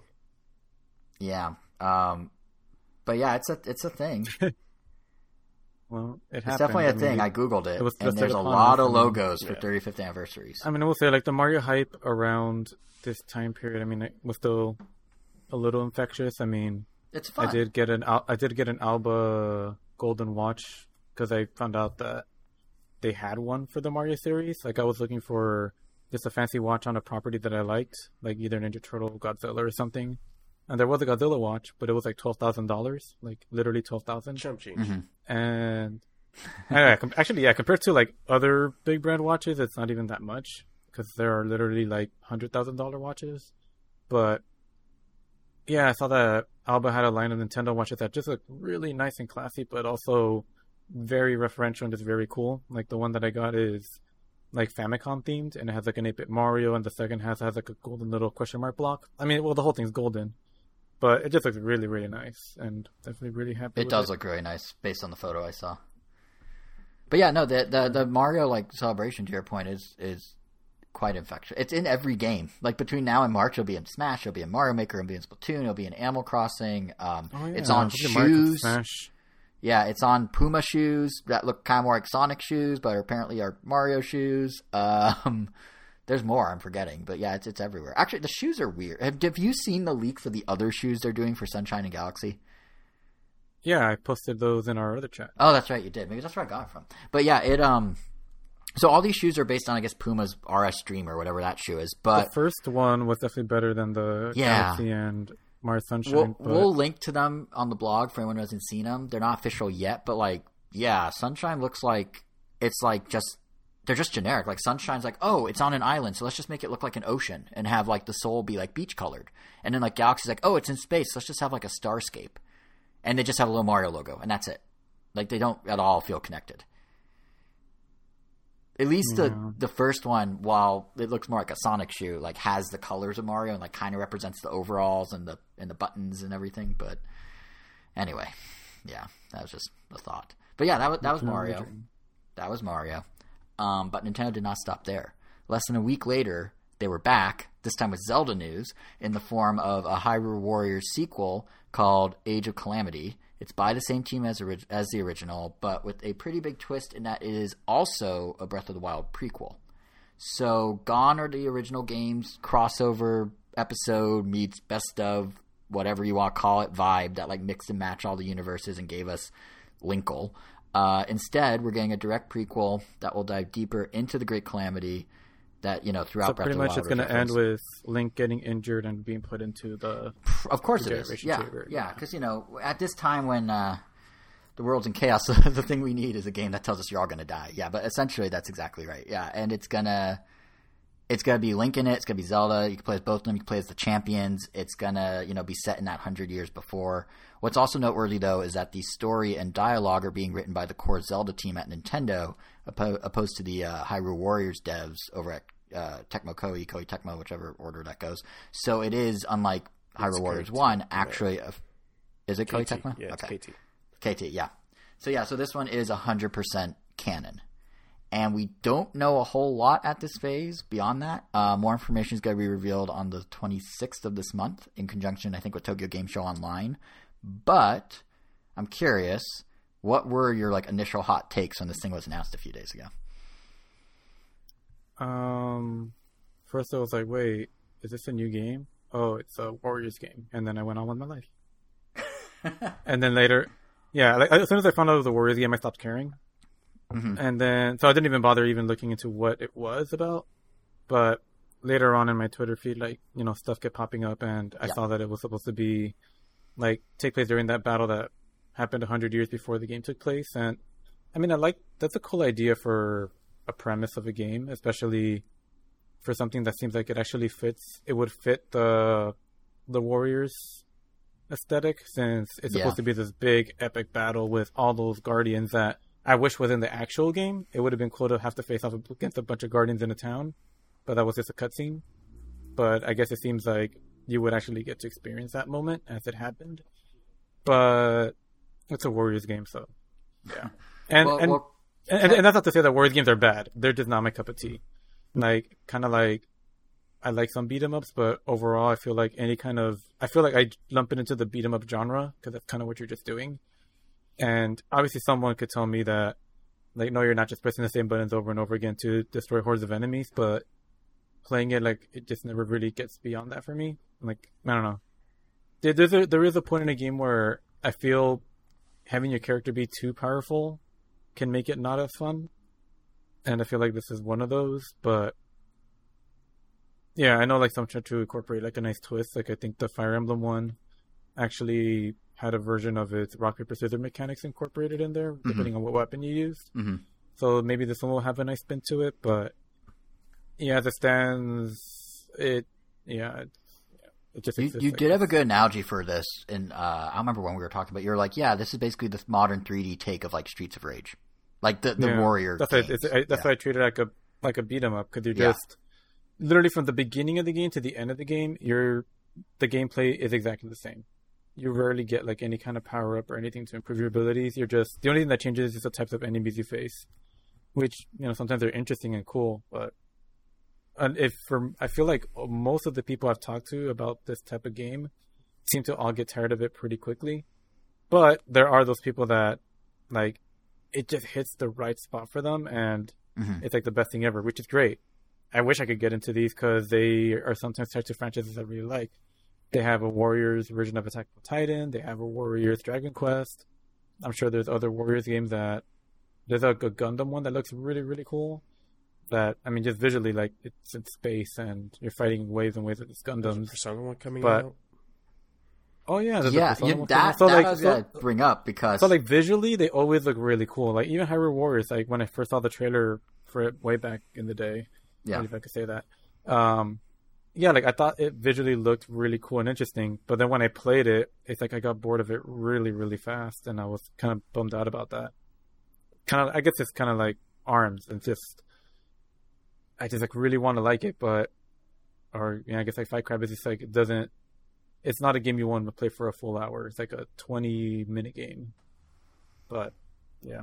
Know. the, so hopefully, pers- the Persona reference that you just made kind of funny because there's a game that like you played the demo of in March, right? And Persona Five Scramble, and it was seemingly coming west, and somehow in between, Nintendo is able to announce and in that usual eight week window they now have release a whole other Warriors game while we're still waiting for the one you played nine months ago or six months ago, seven months ago. Yeah, but that's not a Nintendo fine. game, so No, I know. It's just funny that like it kind of like they sort of slipped in front of it because it's Yeah. basically the same genre for Switch. but But but where you, I mean, so Kevin, you, if I remember correctly, were kind of into Scramble when you pl- played the demo. So what Mm-hmm. what's your thoughts on the Warrior genre in general and, and this? Uh, I mean, I've never been a fan of the Dynasty Warriors games, or the Oh. uh, the. I think they're aren't the Dynasty Warrior games spin-offs of uh, Legends of the another Three game Dynasty or something like that.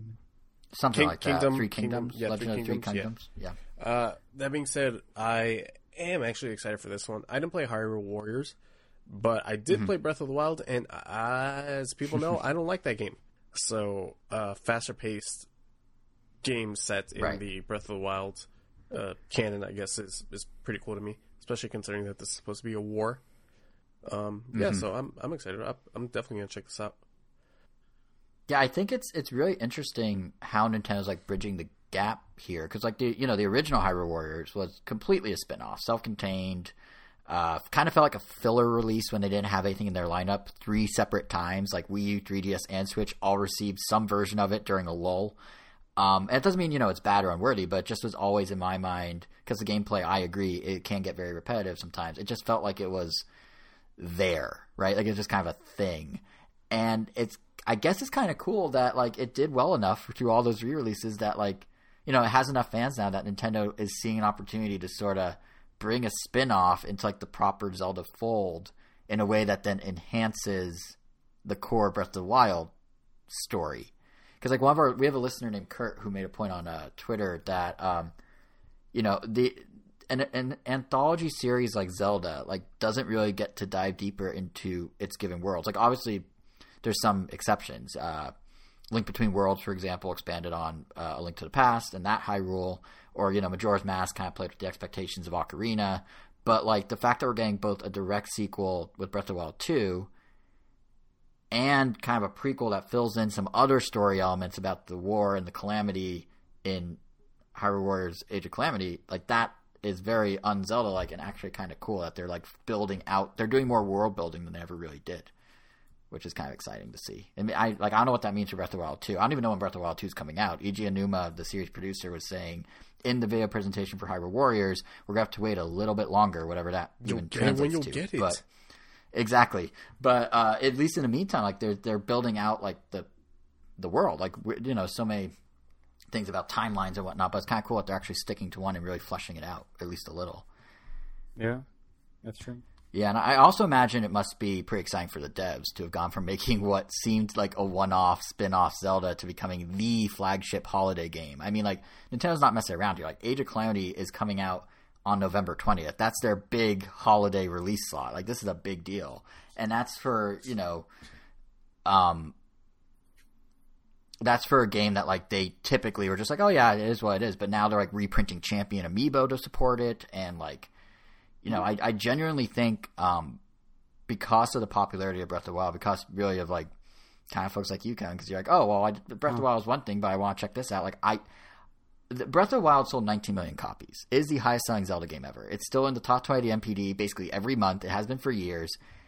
I think Hyrule Warriors has a real chance to not just be a big seller for Nintendo, to kind of like whet the appetite for uh, Breath of the Wild 2. I think it could sort of turn Warriors into a more mainstream franchise in general. Like, I seriously think because of the groundswell of interest around Breath of the Wild, like, Age of Calamity could actually outsell some real mainline Zelda games. Like the smaller ones, don't get me wrong, but like in its original form, Hyrule Warriors, like just as a spin-off, sold like well over a million copies.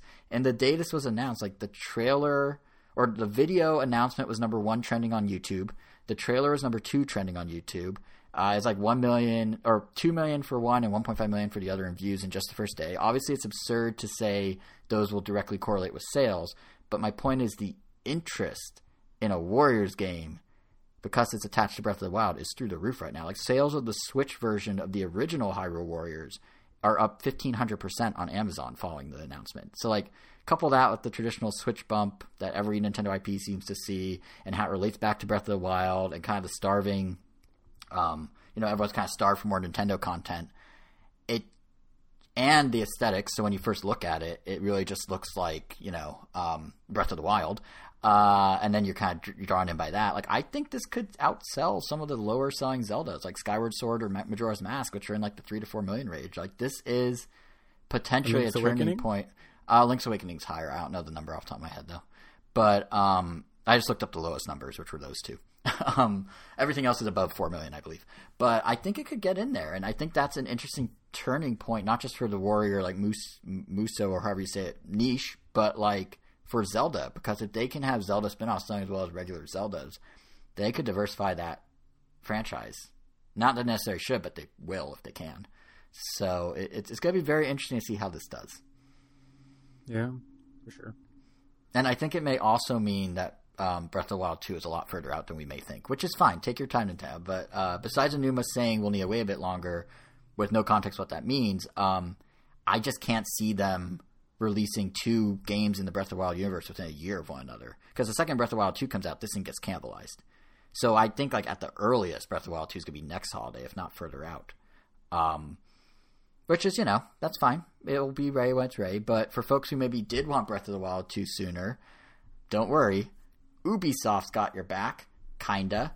They uh they had their second forward event on Thursday, and they re-revealed what was once called God and Monsters, uh, a game you may recall from E3 last year that looked an awful lot like Breath of the Wild, and it's back, and it's now called Immortals: Phoenix Rising, and guess what? It somehow even more looks like Breath of the Wild. Did you guys see any of the like trailer or footage, or even watch the Ubisoft forward at all? I actually missed it. I just didn't have time to watch it. I just did see a few images though, and it definitely does have a very Breath of the Wild look to it. What about you, Kevin? Did you happy to see any of Immortals? Cause it's, No, oof, I, I it's thought I thought the last Ubisoft forward was terrible, and so I, I didn't even bother with this one. And by all accounts, this Yeah. one did, had nothing of interest that I cared about. Yeah, I'm I'm mostly into things that didn't do. like like well not didn't do, but first Immortals is like let me get stay on one topic here. Immortals is egregious. It's like all right, so the premise is this evil guy puts a red and black corruption that covers the whole world in this open world that you can explore and climb anywhere you can see. You need to go rescue these large, like champion like people to help you fight the final boss. Um, the swords and shields that you use all have a glowing like blue energy to them, and you go throughout this open world to these things called vaults, which are these puzzle challenge rooms. And you go in and you like do the puzzles, and then you upgrade your stamina. And at the end of every puzzle, there's a chest you can go where there's you know some hidden thing you can get. It's kind of like shrines, really. And then there's a dodge move you can do, and if you jump off a horse, you can do a slow mo uh, arrow shoot. It's straight up Breath of the Wild. Hold they on, even have the hold on, hold on, magnesis like moving things. Is there weapon degradation? So they do it a little differently. That's the one thing that's different. The weapons are an RPG system where you can upgrade them and have deeper RPG mechanics. Okay, so at least it has that. But everything else is like shot for shot, art style for art style, move for move, magnet for good, magnet. Breath of the Wild. That's the thing. It's like it, it's der- it it's kind of a wholesale ripoff. Maybe derivative's is a nicer way of putting it. But like, I don't think it's gonna be bad. To your to your point, Kevin. Like, I, it, it looks well made. The team seemed really proud of like they're doing like this kind of like lighter hearted Greek myth angle with it. And I'm pretty sure there's a lot of people that want Breath of the Wild 2 that aren't getting it that this will scratch the itch for. And it is coming to Switch on December 3rd. So, like, I'm sure there's going to be an audience for it. It's just so egregious in how similar it looks to uh, Breath of the Wild that, like, just watching it, you're just like, wow, this is, like, it looks like a skin swap, essentially. Yeah, I don't know what the name of this other game was, but like it, this game literally like facelifted, like the same grass, same like gliding mechanics, the same kind of shooting mechanics from Breath of the Wild. It's a game on PS4, and it Hmm. got like a huge release, like I think in China. No, I mean not China. Oh, I know what you're talking about. Yeah, yeah, yeah. It Like, wasn't get- China. I, I just I just know that maybe I just know that it, it's the game that when it got announced or show or the trailer was shown off, like there was someone that like threw their PS4 on Yeah, the. Genshin Impact. I'm really excited for that game. Because I mean, it- like, it's, the- Breath I mean, of the I- Wild how you want it to be, Kevin. Well, no, which no, no. It, it just looks like I mean, it just looks like it takes place in the Breath of the Wild like physics engine and universe, but Mm-hmm. the actual like gameplay loop looks nuts. Like it looks like everyone's like an all powerful wizard of sorts that just like creates like a bunch of explosions and a lot of cool looking stuff. Interesting. It, it it looks really fun. It's just no getting around the fact that it's set in Hyrule Field, I guess. Right. Yeah, even even Immortals, like in terms of the gameplay loop, is basically the same. Like you can go to any uh, vault anytime you want. You can Fall Out find. Boy? Yes, you can go to Pit Boy's house anytime you want. No, but it's all like the exact same mo. Wait, wait, as, um, what'd you say? Pit what? Boy? Pit Boy. That's the name of the little guy. No, I was referring to Immortals. You said. I thought you said Fallout, like because I said Vault. Fall Out Boy? Isn't that the guy that sings Immortals? No, I thought you Or said that- Fallout, like the the the. Never mind. I thought you were making a a Vault Fallout Pit Boy. Oh no, I was. I went the wrong I mean, way un- un- unless they don't have a song named Immortals, then They makes sense why do, and that was actually a better reference. I thought you were referencing something with the Vault, and I got confused. Oh no, That was a really good reference. I totally squashed and squandered. But anyway, yes, Fall Out Boy, Patrick Stump and company. Yes, um, but yeah, it's like the exact same gameplay loop. So, so we'll see what it ends up being. But at least at first, bru- uh, first brush here, it's it's uh, it's very Zelda-y. Um, the I, but again, it could still be good. I don't know. The one bone I do have uh, to pick with Ubisoft Ooh. is the Boom. remake of Prince of Persia: The Sands of Time, which is Oh, called the Prince of per- uh, Prince of Persia: The Sands of Time remake. Real creative. Now, Kevin, I heard you. I heard what what what. I mean, isn't that what the Final Fantasy VII one was called? But no one. I think it's called it Come Final for Fantasy? VII. But Ken, what was what was your? how did you feel about it? I'm sure you've seen the screenshots. Uh, yeah, that that definitely looks like uh, an early PS3 game. Uh huh. Yeah. Now I I don't have a lot of to. I'm not that mad about the look of it. Um, it, it could for sure be better, but, But it's like a PS2 game. it was originally PS2, GameCube, and Xbox. I have the GameCube one in the other room. Um, and now they're bringing it to PS4, Xbox One, PC, and maybe Switch, which is the thing I'm gonna get to in a sec. But it doesn't look like a PS4 or an Xbox One game. It's an alpha build, but it's like early PS3 at best.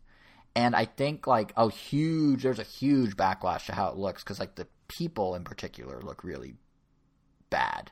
Like they, they, it's like half remade, half upres. They say it's built from scratch, but they tried to keep the humans looking kind of like how they look in the old one in terms of like the shape of their faces and stuff. But then they made all the backgrounds hyper realistic, but like Oh no. mid PS3 generation interpretation of hyper realistic. So it just it just has this weird disconnect. I I don't know, um, but I do think you weren't you weren't here for the last episode, Ken. But I was saying uh, one of the games I was talking about from Indie World, Raji, was made by an Indian dev team in India. And I was saying that's kind of cool. Not very many Indian dev teams get a chance to like be on the global stage for uh, games. Well, for better or worse, Prince of Persia is also the coming out party for Ubisoft's new India studio. So that's Oh no. so that's cool that they get a chance to make like a big game. Unfortunately, it's not being well received. But um, the bone I have to pick is with the endless will they won't they of multi-platform releases on Switch because Prince of Persia went through quite the wringer, and I still don't know what the answer is. Essentially, Yeah, this is getting old. yeah, no, but it's like it, this one was like extra ridiculous. So they didn't announce it for Switch in the presentation. And that's fine, even though graphically it looks like it could for sure run on Switch. But then if you went to Prince of Persia's website, it was listed for Switch as a platform. It had a pre order link, and if you click the pre order link, you actually went to a Nintendo.com page for the game that didn't exist.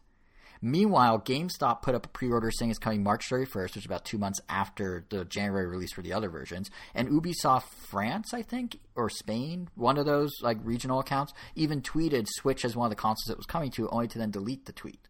So, like, if it's coming out, why can't they just announce it with the other game? How hard is it to just say it's coming to Xbox and PlayStation in January and Switch in March? Assuming that's true. Like, maybe they're having development delays. So why don't they say Switch a later date? Like, how hard is it to just say the name of the system that has sold 60 million units and has a huge audience that would buy your game? Like, I don't get it. It's so bizarre to me. And it's not like Ubisoft doesn't support Switch. Like they have that roller uh, derby game, Roller Champions is coming to Switch. Uh, Scott Pilgrim versus the World, the game complete edition, which is like three subtitles too many, is coming to Switch. Um, Immortals is obviously coming to all the Switch. people that have been waiting for that one. Cause I know Yeah, no, that- that one's kinda cool. Although- Yeah, that that one's kind of cool. Maybe a little too cultish, but the weird thing with that one is um, apparently the original deve- developers and like people behind it were not told it was coming back. Ubisoft was just like, "Well, we own the code. We're just gonna re-release it." So that's like the creators of it were never told. So that's that's a little weird. But um, yeah, like all that stuff is kind of switched. But why can't Ubi just say what's going on with Prince of Persia? Or like, why can't you know someone like Activision just tell us Crash Team Racing is coming to Switch at a later date, or I bet you Tony Hawk's could be the same one. Like, I don't get why three years in, when you, it, Switch is the dominant platform on the market right now, they can't just be forthcoming, even if it's at a later date. Like, I know they're trying to get people a double dip, I guess, but Switch is big enough that I think there's a lot of people that aren't double dippers. Like, there's probably some you could just say, hey, don't worry, it's coming. But we're still second class citizens of sorts. Um, yeah, so that was my only bone I had to pick but it's just getting old, as you were saying, Angel. a tale as old as time, unfortunately, Uh, yeah. Nintendo. Seriously, seriously. At least we're past the phase where things are being tested. You know, oh, we're this game's a release, Uh, those if, are the if- worst. Even when Nintendo themselves does it. But yeah. Yeah, like Capcom's whole, oh, this is a test release, and if it fails, it's it's your fault. You're not getting more games, or EA, or whoever. If they want to release a game people want first Exactly. to use as an actual test, Exactly. But You're never you gonna know. get over that, huh? No, I'm I'm talking about Capcom right now. Oh, I thought you were talking about Chibi-Robo. Oh no, that's that's uh, that's long gone. That doesn't even have a chance since the developers are have been disbanded. yeah, they're pretty much gone. Skip. Yeah, no, yeah, I was mainly just referring to um, Nintendo's insistence to test like with Street Fighter 4 on the 3DS or like with Tatsunoko vs. Capcom, but not give us any of the other games that people actually wanted on the Wii or the 3DS at that point. EA's guilty of it too. Like, there's so many games that make sense for Switch that they're just like, well, Unravel 2 didn't sell well. It's like, all right, but maybe the audience wants The Sims. Have you thought of that? Or Star Wars, or Madden, or what have you. But because It is Madden. Unravel 2 didn't sell well, okay, we'll sit back. Although now they're coming back around because they see how big the market is. They have like, what they announced? Like six games, seven games coming to Switch in the next 12 months? So- Ten? Was it 10? No, it's- Oh, I was like, I, w- I would believe it at this point, but anyway, I mean, I, not to, and again, not to knock Ubi too much. Like this is stupid, but at least they're confirming other games, and that that's what's been nice is that now as we're approaching the holidays, like we actually are starting to see what the lineup looks like this year. Like there, if there's an overall theme for this episode. I'd say it was that we finally know what we'll be playing in the year 2020, and sometimes it's by way of learning what won't make the cut. You know, No More Heroes three was just delayed. almost over. I know, but we finally know what we're playing from now through the end of the year. That's my point. We had no idea three weeks ago about any of Final these things I just talked about. Yeah. Well, okay, new games, but yeah, like, and, and it's nice that we even know, like I started to say, that No More Heroes three isn't going to make the cut. Like, even a delay counts as things locking down and like setting in, setting in. Uh, but yeah, for the most part, I feel like we actually have a sense of what's coming down the pipe for the remainder of the year, and specifically when. For Nintendo in particular, I, I'd say, I don't know, how would you guys rate the lineup for this year? Six out of ten, maybe five. Okay, Five out of ten. But five out but of ten. that's Yeah, only I- because they only because they don't appeal to me that much. Right. Yeah, I would I would Yeah. give it a solid B uh, well you did numbers. I was gonna say I'd give it like a B like I'd say it's like B tier. So like maybe like a seven or something. Like it, it's fine because like Mario and Zelda guess are, the five would have been enough, huh? yeah. Yeah, But like Mario and Zelda are there, but as ports and a spin off developed by another company. Mario Kart is there, but it's a separate entry that's I mean, not on quite Mario paper, Kart. it sounds like an A, but I know, exactly. Like it, when you back. dive deep, it's a very like I could see some people maybe rating it high simply for the Warriors game or high simply Right. for the compilation game if they haven't played them. But for someone like me that's played all the 3D Mario games to death and doesn't care about the Warriors games, like there's literally nothing. Yeah, and and that's So- kind of what I mean about like it feel it feels like kind of a B tier because they are checking all the boxes. I mean, Pikmin, we're getting a new Pikmin, but it's actually an old Pikmin. I mean, yeah, same thing. Also 100% in Yep. that game. So we're getting hey, we're getting more Pokemon. Except caveat, it's uh, the Crown Tundra DLC for Sword and Shield, not new Pokemon. Also, Smash will be back in the news because there's going to be a new fighter at some point, but it's just a new fighter. Oh, and don't forget Bakugan. Really forgot Bakugan. about that. Can't forget Bakugan. But I think So nothing, um yeah. yeah, exactly. No, I think I think like honestly, like the lineup they have, I'm personally like fine with. Like in the next eight to twelve weeks, we're gonna finally have new stuff. It might not be I'm stuff fine that with it because that means I don't have to worry about wasting a lot of money on Nintendo stuff. right. There- There's also games I need that, buy. yeah. But like it's you know for me it's gonna be some fun stuff, some different stuff, some. Well, I'm not gonna touch Bakugan, so I'm not gonna go there. But like in light of the pandemic and how the world has turned upside down, like it feels. It's more solid than I thought it would be, and I'm kind of okay with that. Like I'll happily take the stuff they're putting out. Like I'm gonna, you know, I'm buying Mario 3D All Stars, and I'm happy about that. I'm looking forward to Hyrule Warriors Age of Calamity just because I'm curious what that's gonna be like. Um, Pikmin I'll skip, Mario Kart I'll skip. I appreciate that those exist and could lead to more things in the future that I may be interested in. So like I'm surprisingly cool with what they just kind of solidified in these last two weeks. Maybe I'm not gonna buy it all, but at least like it's nice to know that they have a release drum beat going again.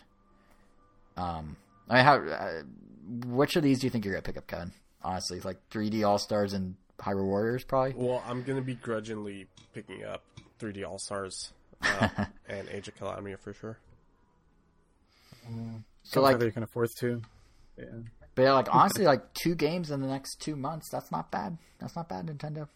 After all that summer weirdness, like it's okay. So I guess we'll have our first taste of that, like now finalized lineup uh, next episode, which is September 27th, because we're going to have impressions of the begrudgingly bought Super Mario 3D All Stars, and probably discuss, I would imagine, how all those Mario games hold up and, you know, rate them against each other and that sort of thing. So it's going to be a whole Mario Palooza to tune into. Um, and even before that, on September 20th, we'll have our next. There's an emergency vehicle going by.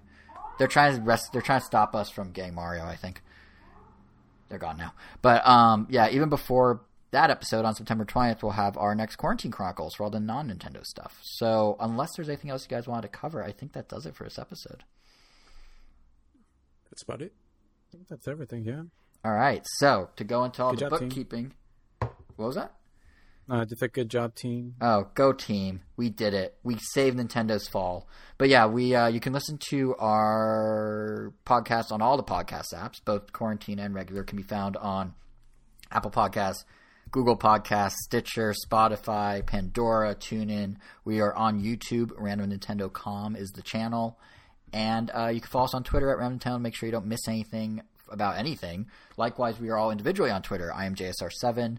Angel is Wero, W E I R O underscore O. Kevin is KVN Gomi. And I guess that pretty much does it. So, Kevin, final word. Uh, I, I got nothing.